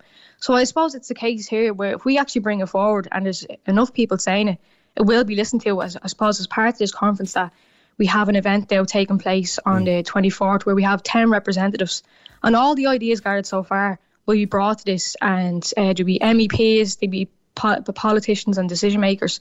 So we're, like I said, we're really, these ideas aren't something that are, you know, going to be left to the wayside. This is going to be brought to a higher level and we really hope that it will be listened to. Okay. So if people are interested in being part of the Cork event, how can they how can they get involved? So, like you said, it's it's taking place in the Metropole. Um, we'd ask that anybody who wants to come along join us. Um, you can get in contact with myself. It's Megan at nyci.ie. Reach out to me, and I can follow up with an email, and we'll see you on the day. All right, all right. Listen, good luck with it, Megan. Great to hear young people uh, chewing over the, the political issues of the day uh, and, and sending the message upstairs that they need to get listened to. Thanks, Megan. That's Megan Atkins from the National Youth Council. The event is tomorrow. And there's the email address. You got it if you need it. 0818 96 96 96. Getting back to the NDLS, the driving light. Yeah, they no longer accept cash in the office. Somebody was on to me about that a week or two ago that you have to have a card now or use your phone to pay. They don't take cash in the NDLS office. Now, I've mentioned I have a huge problem with that because we have not yet gotten to a point in this country where cash is no longer legal tender. And I think in a states, this is just me saying what I think, in a state service like the driver's license service, the fact that they don't take cash, I have a real problem with that. A real problem with that. Um, yeah, caller was saying, funny how revenue took your tax before the public service card, but wouldn't give it back without it. Yeah, I know, I know, I know, I get that. It just didn't bother me too much. On homework, hi PJ, my daughter is in junior infants. I work full time. She's in aftercare. We get home at six. Then I start straight away with the homework. Some evenings she's just too tired. And then I know there's no point as I can't get anything out of her. I did explain to the teacher if there are days she hasn't done it. I don't want her to do it in aftercare. Then I won't know if she did it or if someone gave her all the answers. I don't mind helping, but as a mom, it's frustrating. And then it's just parents who are too lazy to do it.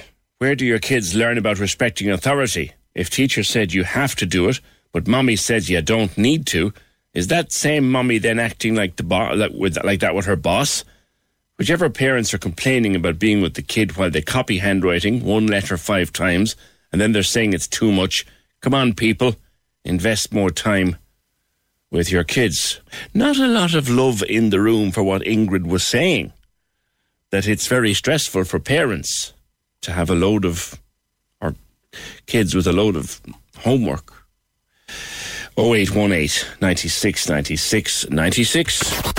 The Cork's 96 FM Cash Cow. With Mahon Point for fashion, film, food, and fun. Don't wait till the cows come home. Get moving to Mahon Point. See mahonpointsc.ie. Ah. All right, you know the deal at this stage. If the cow moves, you lose. Thousands and thousands of euro. So, how much moolah will we milk out of the cash cow this hour? You got the password this morning from Casey and Ross. I don't intend to give it to you again. And we don't intend to ask you for it when you come on the air, but you'll be asked off air for the password, and you have to have it. And then we'll put you on the air to play the game. The cow has money, moolah. But if the cow moves, you lose. The 96M cash cow with Mahon Point. MahonPointSC.ie. All right, text or WhatsApp me now 083 396 96 96. We'll have a contestant next. Can we just talk? The Opinion Line on Cork's 96 FM. With McCarthy Insurance Group. Call in person or call them now. They don't just talk the talk, they walk the walk. CMIG.ie. Now, do you hear that sound there, Garrod? The I moo, do indeed. The moo cow. I do indeed. If you hear the moo again, you lose. I know. so if the cow moves, you lose. Now it's really easy. All I got to do is I'm going to let, let the clock go, and you will hear amounts of money. As soon as you hear the amount of money on which you think you'd like to stop, you just say stop, and the money's yours. You might want to go again, see can you go higher than that, you might just go lower than that. You'd never know. But if the cow moves, you walk away with nothing. Are we ready to play? I am indeed. Let's go with it then. 150 euro. What you want to do? Play. You want to play? Okay, let's see. Can we go? What's next? I have no idea. 250 euro. What you want to do? You want to? You want to stop? You want to Stop, stop? stop, stop, Stop, stop, stop. yeah. Okay, that's right. Because see what was going to happen now. You have one. you see? Lucky.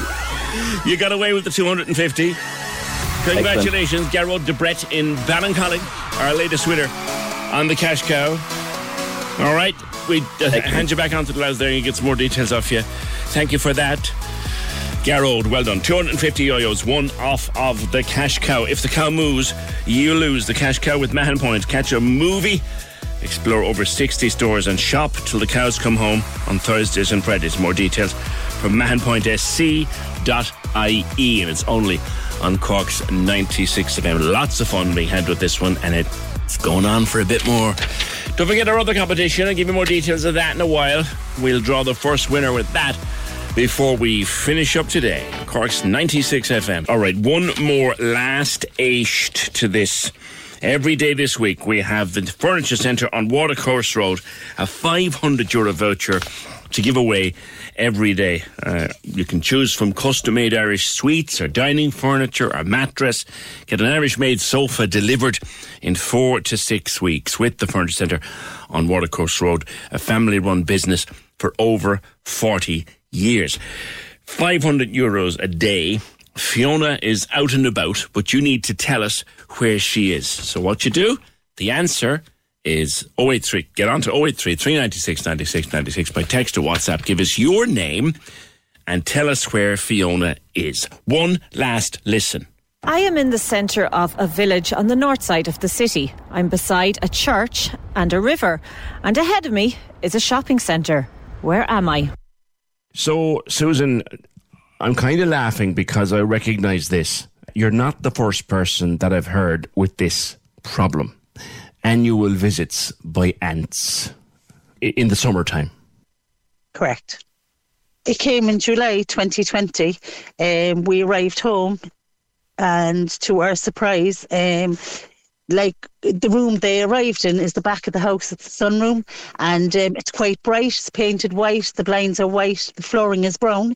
But when I walked into, we say, kitchen come dining room onto the sunroom, I could see all black dots, and I mean now thousands upon thousands gone up the blinds, scattering the floor, and I was like, OMG, what is going on here? So I discovered it was ants. And was this the middle of the day or night time or when? It was tea time, tea time about 10 past five.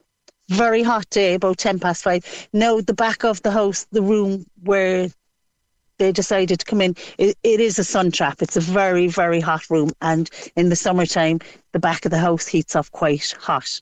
Now, the thing is, we're in the house 21 years, and on July, 31st of July, um, nine, or 19, 2020, they, they had their first visit to my home.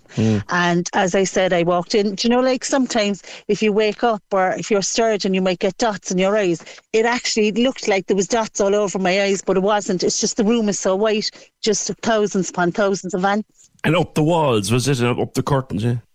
Uh, it was the blinds. The blinds are so white, but it was just dots everywhere, up the windows, crawling, and I just started screaming. So my husband said, "What's wrong?" And I said, "Oh my goodness, look, look what's there, look what's there." So he said, "Okay, calm down, calm down." So um, he ran to get some fly spray from under the sink. Which we always have for blue bottles and stuff like that. But uh, there was only one can, and like for what was there, we needed a hell of a lot more. So there was a polish, you know, like furniture polish. Yeah. Yeah, so I said, look, start spraying this. And he was looking at me, air freshener. I didn't care, just once they stopped moving, um, once they stopped coming in. But the thing was, PJ, we couldn't figure out where they were coming in from. It Yeah. was the corner of the sunroom. There was no cracks in the walls or they were coming from the skirting. So to cut a long story short, we used air freshener, deodorant, um, furniture polish, blue bottle spray just to stop these guys from coming. So about two hours into it, um, they stopped moving. They all sort of froze. We were all nearly fumigating ourselves. And it was like toxic sunroom. But um, they just stopped. They stopped coming in. So we sealed the corner of it with kitchen roll and we sort of put down um, more spray on the kitchen roll to stop them from coming in. So about two black bags later, we cleaned up the sunroom and um, went to bed that night and woke up the following day and uh, there was only one or two Right. which was great. My prayers had been answered, and I was just delighted. So for the rest of the summer, like come into August and start September, I used to get up every morning and automatically walk to see if they were going to be there. Do you know what I mean? did- but did they, they weren't, and they were gone. No, they didn't. They were gone. So I was praising. I was praising the. Um, polish and the air freshener and the deodorant but lo and behold I said they came like COVID lo and behold again PJ um, July gone 31st of July 2021 Yeah. here we are at home this time when they arrived But see, the thing is, we were lucky the first year and also last year because we were there in time to catch them. If we weren't, PJ, like if we'd gone on a two week holiday or if we'd been out of the house for a few days, like they would have really taken over the house. To get me? I do. They only came in, and the fact we were there, we could stop it. Yeah.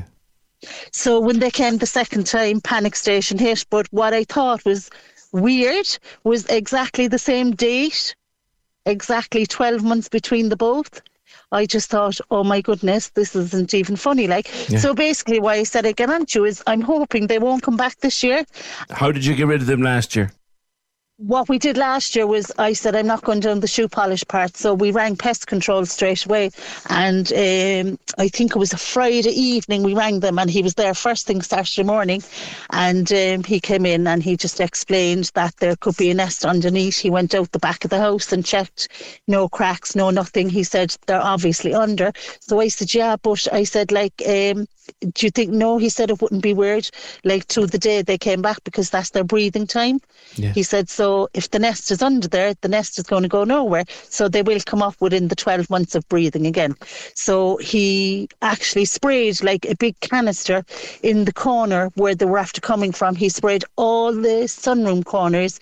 He did the joints, he did the cracks, he did the stonework. Now he did everything. And like he said, the full tank container was gone. And he said, usually like they'd only use maybe quarter or one eighth of it.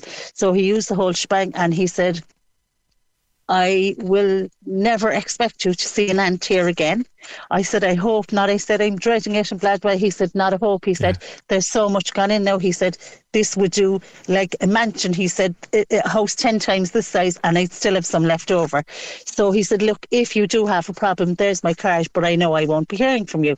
So I was relieved and my husband was relieved. And so um, up to bed we went that night, and um, I don't know why I was a bit, a bit like, mm, will they come back? Won't they come back? To know that kind of way. Yeah. So the following morning when I got up, now there wasn't thousands, there wasn't hundreds, but there was still a few dozen of the guys after coming back. Oh, So I shouted the stairs. I said, "You won't believe this." I said, "They're actually back again." God. So I rang pest control and um, he thought I was joking. I said, no, I'm not. So he came back uh, with another container of this spray again. But he also then like sealed the joints with, it was like a sticky residue. He said, Yes. if they come to come out, they will hit this and like they don't like this because it's going to eventually kill them. So they'll they'll scurry back back to the nest. But when they're going back to the nest, they're bringing this with them, so Yeah. they'll kill Yeah. what's ever down there. So and then he also gave us um like little star shaped plastic um shapes like to put in each corner of the room. He said leave them down for about a week, Yeah. and um, hopefully that should do the job. So that night when I was going to bed, I felt a little bit better because he had sealed it and put plastic triangles. But to cut the long story short, when we got up, when I got up the following morning, that was it. We didn't see them anymore. And after about a week, no, like still through the whole of the summer, I was still checking and going around. And like at some stage, I thought I saw something move when there was nothing there. Do you know that kind know, of way? I know. Well, I don't mind telling you, Susan, that you're telling a story with which I'm very familiar because Oh. I had them in my house for a few summers, uh, for a few days at a time, and maybe a week, and then they went away again. And you like did everything, like you're saying, I threw everything at them, and there were Yeah. people uh, in the a park up the road. I know I got, I remember, I remember saying it on the show, and I got Mhm. calls from Broadale to say they were up mm-hmm. there. I got calls Oh. from Carrigaline to say they were there. Someone mm. came up with the idea that that whole hill back along is just one big ant hill. But then it stopped, and I haven't oh. seen them in maybe a few years now. But it, they're coming back when they breed. But your your your pest control friend is is right. Like they may or may not move on. They may they may they may abandon that nest and build another one somewhere else. Will they better? Because if they're coming back this year, I'm moving. Do you know what I mean? Honestly, like my house is gleaming, and like I, I, I wouldn't be like a person to spill a juice and leave it sticky. Do you know the way like you draw flies and stuff like that? I just want like we're there over twenty years, and they've just so happened to come for the last two years. Do you know what I mean? And and you're hoping that they won't be back for the hat trick. No. No doubt there's someone listening to us who, who knows Yeah. exactly what this is about and who's been there. Um, we're, good. we're, we're not saying where you live, um, but Mhm. but I am very familiar with it. As I said, I had it here for a couple of years. Well, I think I, I think now, PJ, you sent him down my way because you said Douglas area, and if you go down from Douglas, people will figure out. But I think you sent him down to us, so I'll send them back to you. Well, look, Susan, if anybody can help, uh, if anybody can Perfect. solve it, there may be something you can do to, to stop them coming back. to prevent them. Correct. To prevent them now, coming the back. pest control gentleman did say that it might be. Um, I could look into getting some extra. F- like I was looking stupid at him. I said, "Yeah, if we need that," and my husband was like, "That's a big job. That's fine. We'll get it done." He did say the pest control gentleman did say that he did hear of one or two people get um, some more foundation pull up your pull up your pavement from around your sunroom and uh, let them d- dig down and put in some more Yeah. foundation to pack it up. That that that's kind of drastic. Oh, I'll do it. I'll do it. Well, hopefully you won't have to. hopefully someone has has an idea. Yeah, hopefully, PJ. So if there's anyone listening, You have a few months yeah. at least to get ready for them. But I know I, I remember it. I would come down in the morning to have the Oh. breakfast, and, and there they are trooping up the wall. oh my goodness, I'd be gone. I'd be go- as I'm speaking to you now, I'm itching. Do you know that kind of way? I know, how, no, I do. I know how I know how you feel. And uh, but they eventually went away and never came back. They did. They only stay for 24 hours. They're not allowed in my house. Susan, take care and thanks. Perfect. Thank you so much. Yeah, someone just um, messaged in there to say uh, that put down fresh mint, fresh mint, and they'll go away. Yeah, but it's very common. There's a whole stretch between the bottom of Maryborough Hill, right up Maryborough, past where I live, past the golf course, past Broadale, right up on over Moneygourney, down into Carrigaline. And I remember this because the last time we discussed this, I came on one morning frustrated. I haven't found them yet again. Um, and and someone rang to say there's a like that whole place is. I eventually brought something home that I got on my holidays, and I was over in Spain, and I bought two cans of this powder, and I used to take off the skirting boards where there was a problem, take off the skirting board, and literally empty a can of powder into it. that. Eventually, got rid of them. Uh, fresh mint. Right, couple of things. Yeah, uh, on Thursday, an email. On Thursday, 17th of February, my daughter's car broke down somewhere between the Mercy Hospital and Paul Street car park. She was effed and blinded and blown at by all and sundry, except for a really kind girl in a Jeep who stopped to offer comfort and support. Two very nice guards pushed the car off the road, and one very nice gentleman took time to get her car going and drove it for her to Paul Street car park. He then walked away. She didn't get his name or the name of the guards or of the woman who helped. But the kindness of those people was so very much appreciated. She was able to forget about all the abuse that she received. Be so grateful if our gratitude could be mentioned on your show at some time. Kind regards from a mum. Thanks, mum, and whoever got involved with that. uh, You, you, you may remember the thing if you were there. Came across a woman whose car was broken down. I'll read Ray's message before we go, lads, because that's a nice one. 0818 96 96 96. Jerry, good morning. Hi, PJ. How are you? Good. Jerry Milan. The Bond Delusion. This sounds like something I want to see. Well, uh, yeah. I hopefully everyone will want to see it. Um, it's basically because it's uh, it's Cork made uh, with Cork actors, Cork produced, and um, on actually no budget whatsoever. So we're really plugging it big time because uh, the launch is uh, on the twenty third. Well, this Wednesday in Clancy's at seven thirty upstairs. Uh, free to come in once you put your name down on the kind of yeah. Or at this stage, actually, we have a guest list. But this stage, if you if you get in early, there's Mm. that there should be no problem. Now, it stars you, and you made the movie.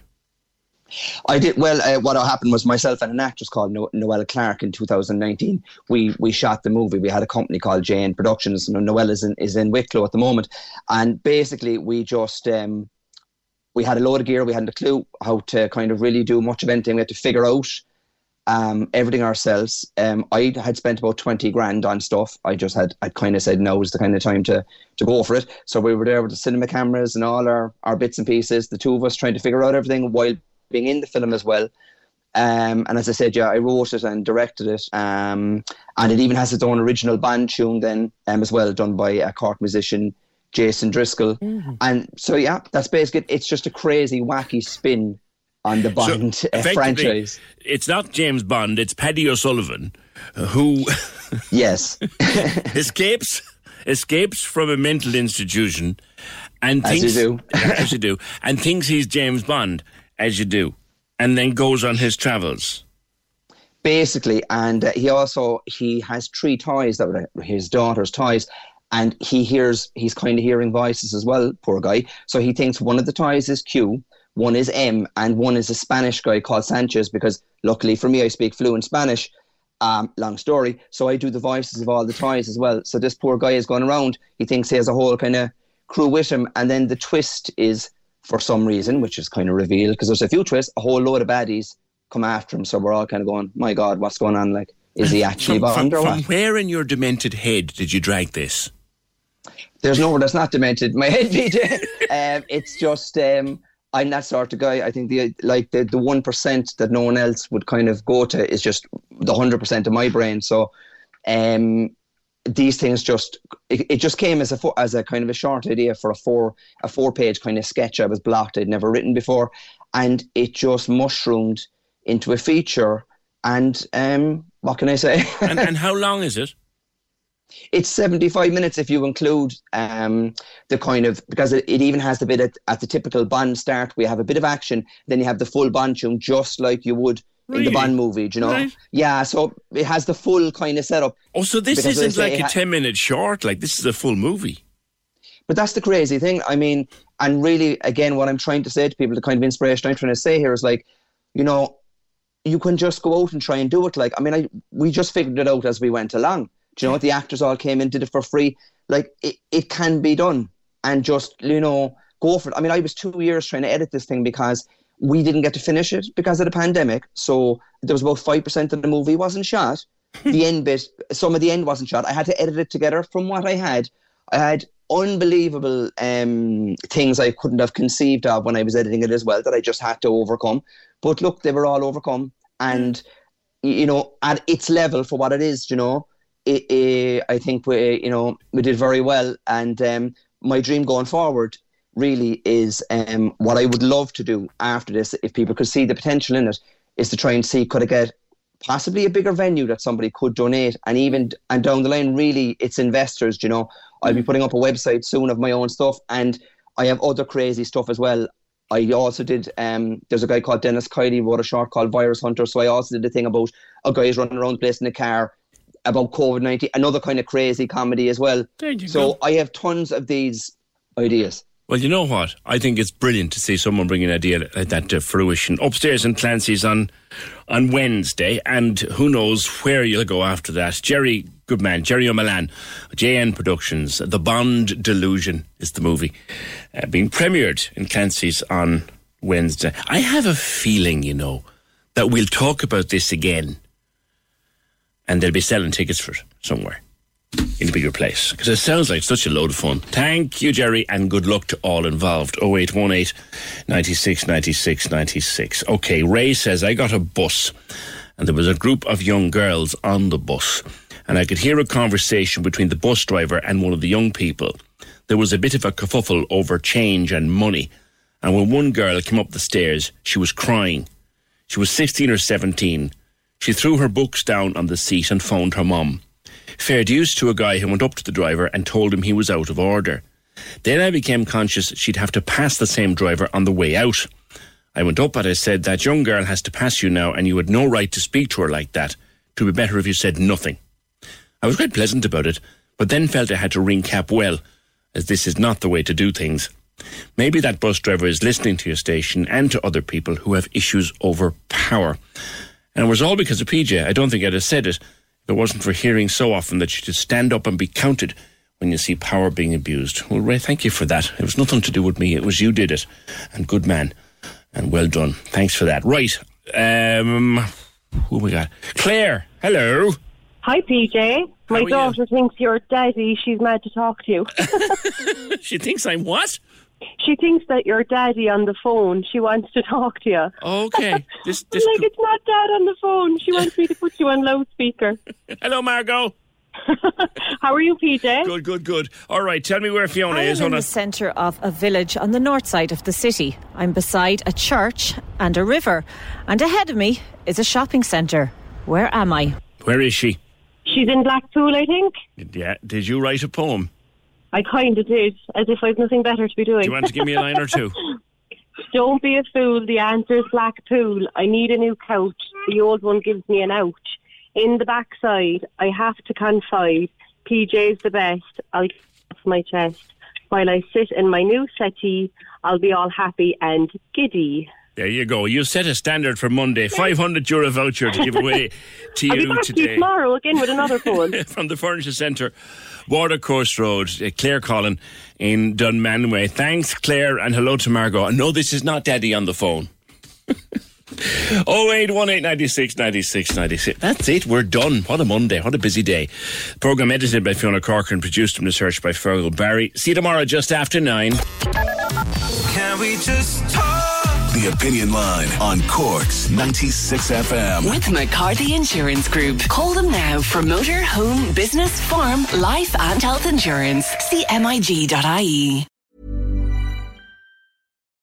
When you need mealtime inspiration, it's worth shopping Kroger, where you'll find over 30,000 mouth-watering choices that excite your inner foodie. And no matter what tasty choice you make, you'll enjoy our everyday low prices, plus extra ways to save, like digital coupons worth over $600 each week. You can also save up to $1 off per gallon at the pump with fuel points. More savings and more inspiring flavors make shopping Kroger worth it every time. Kroger, fresh for everyone. Fuel restrictions apply.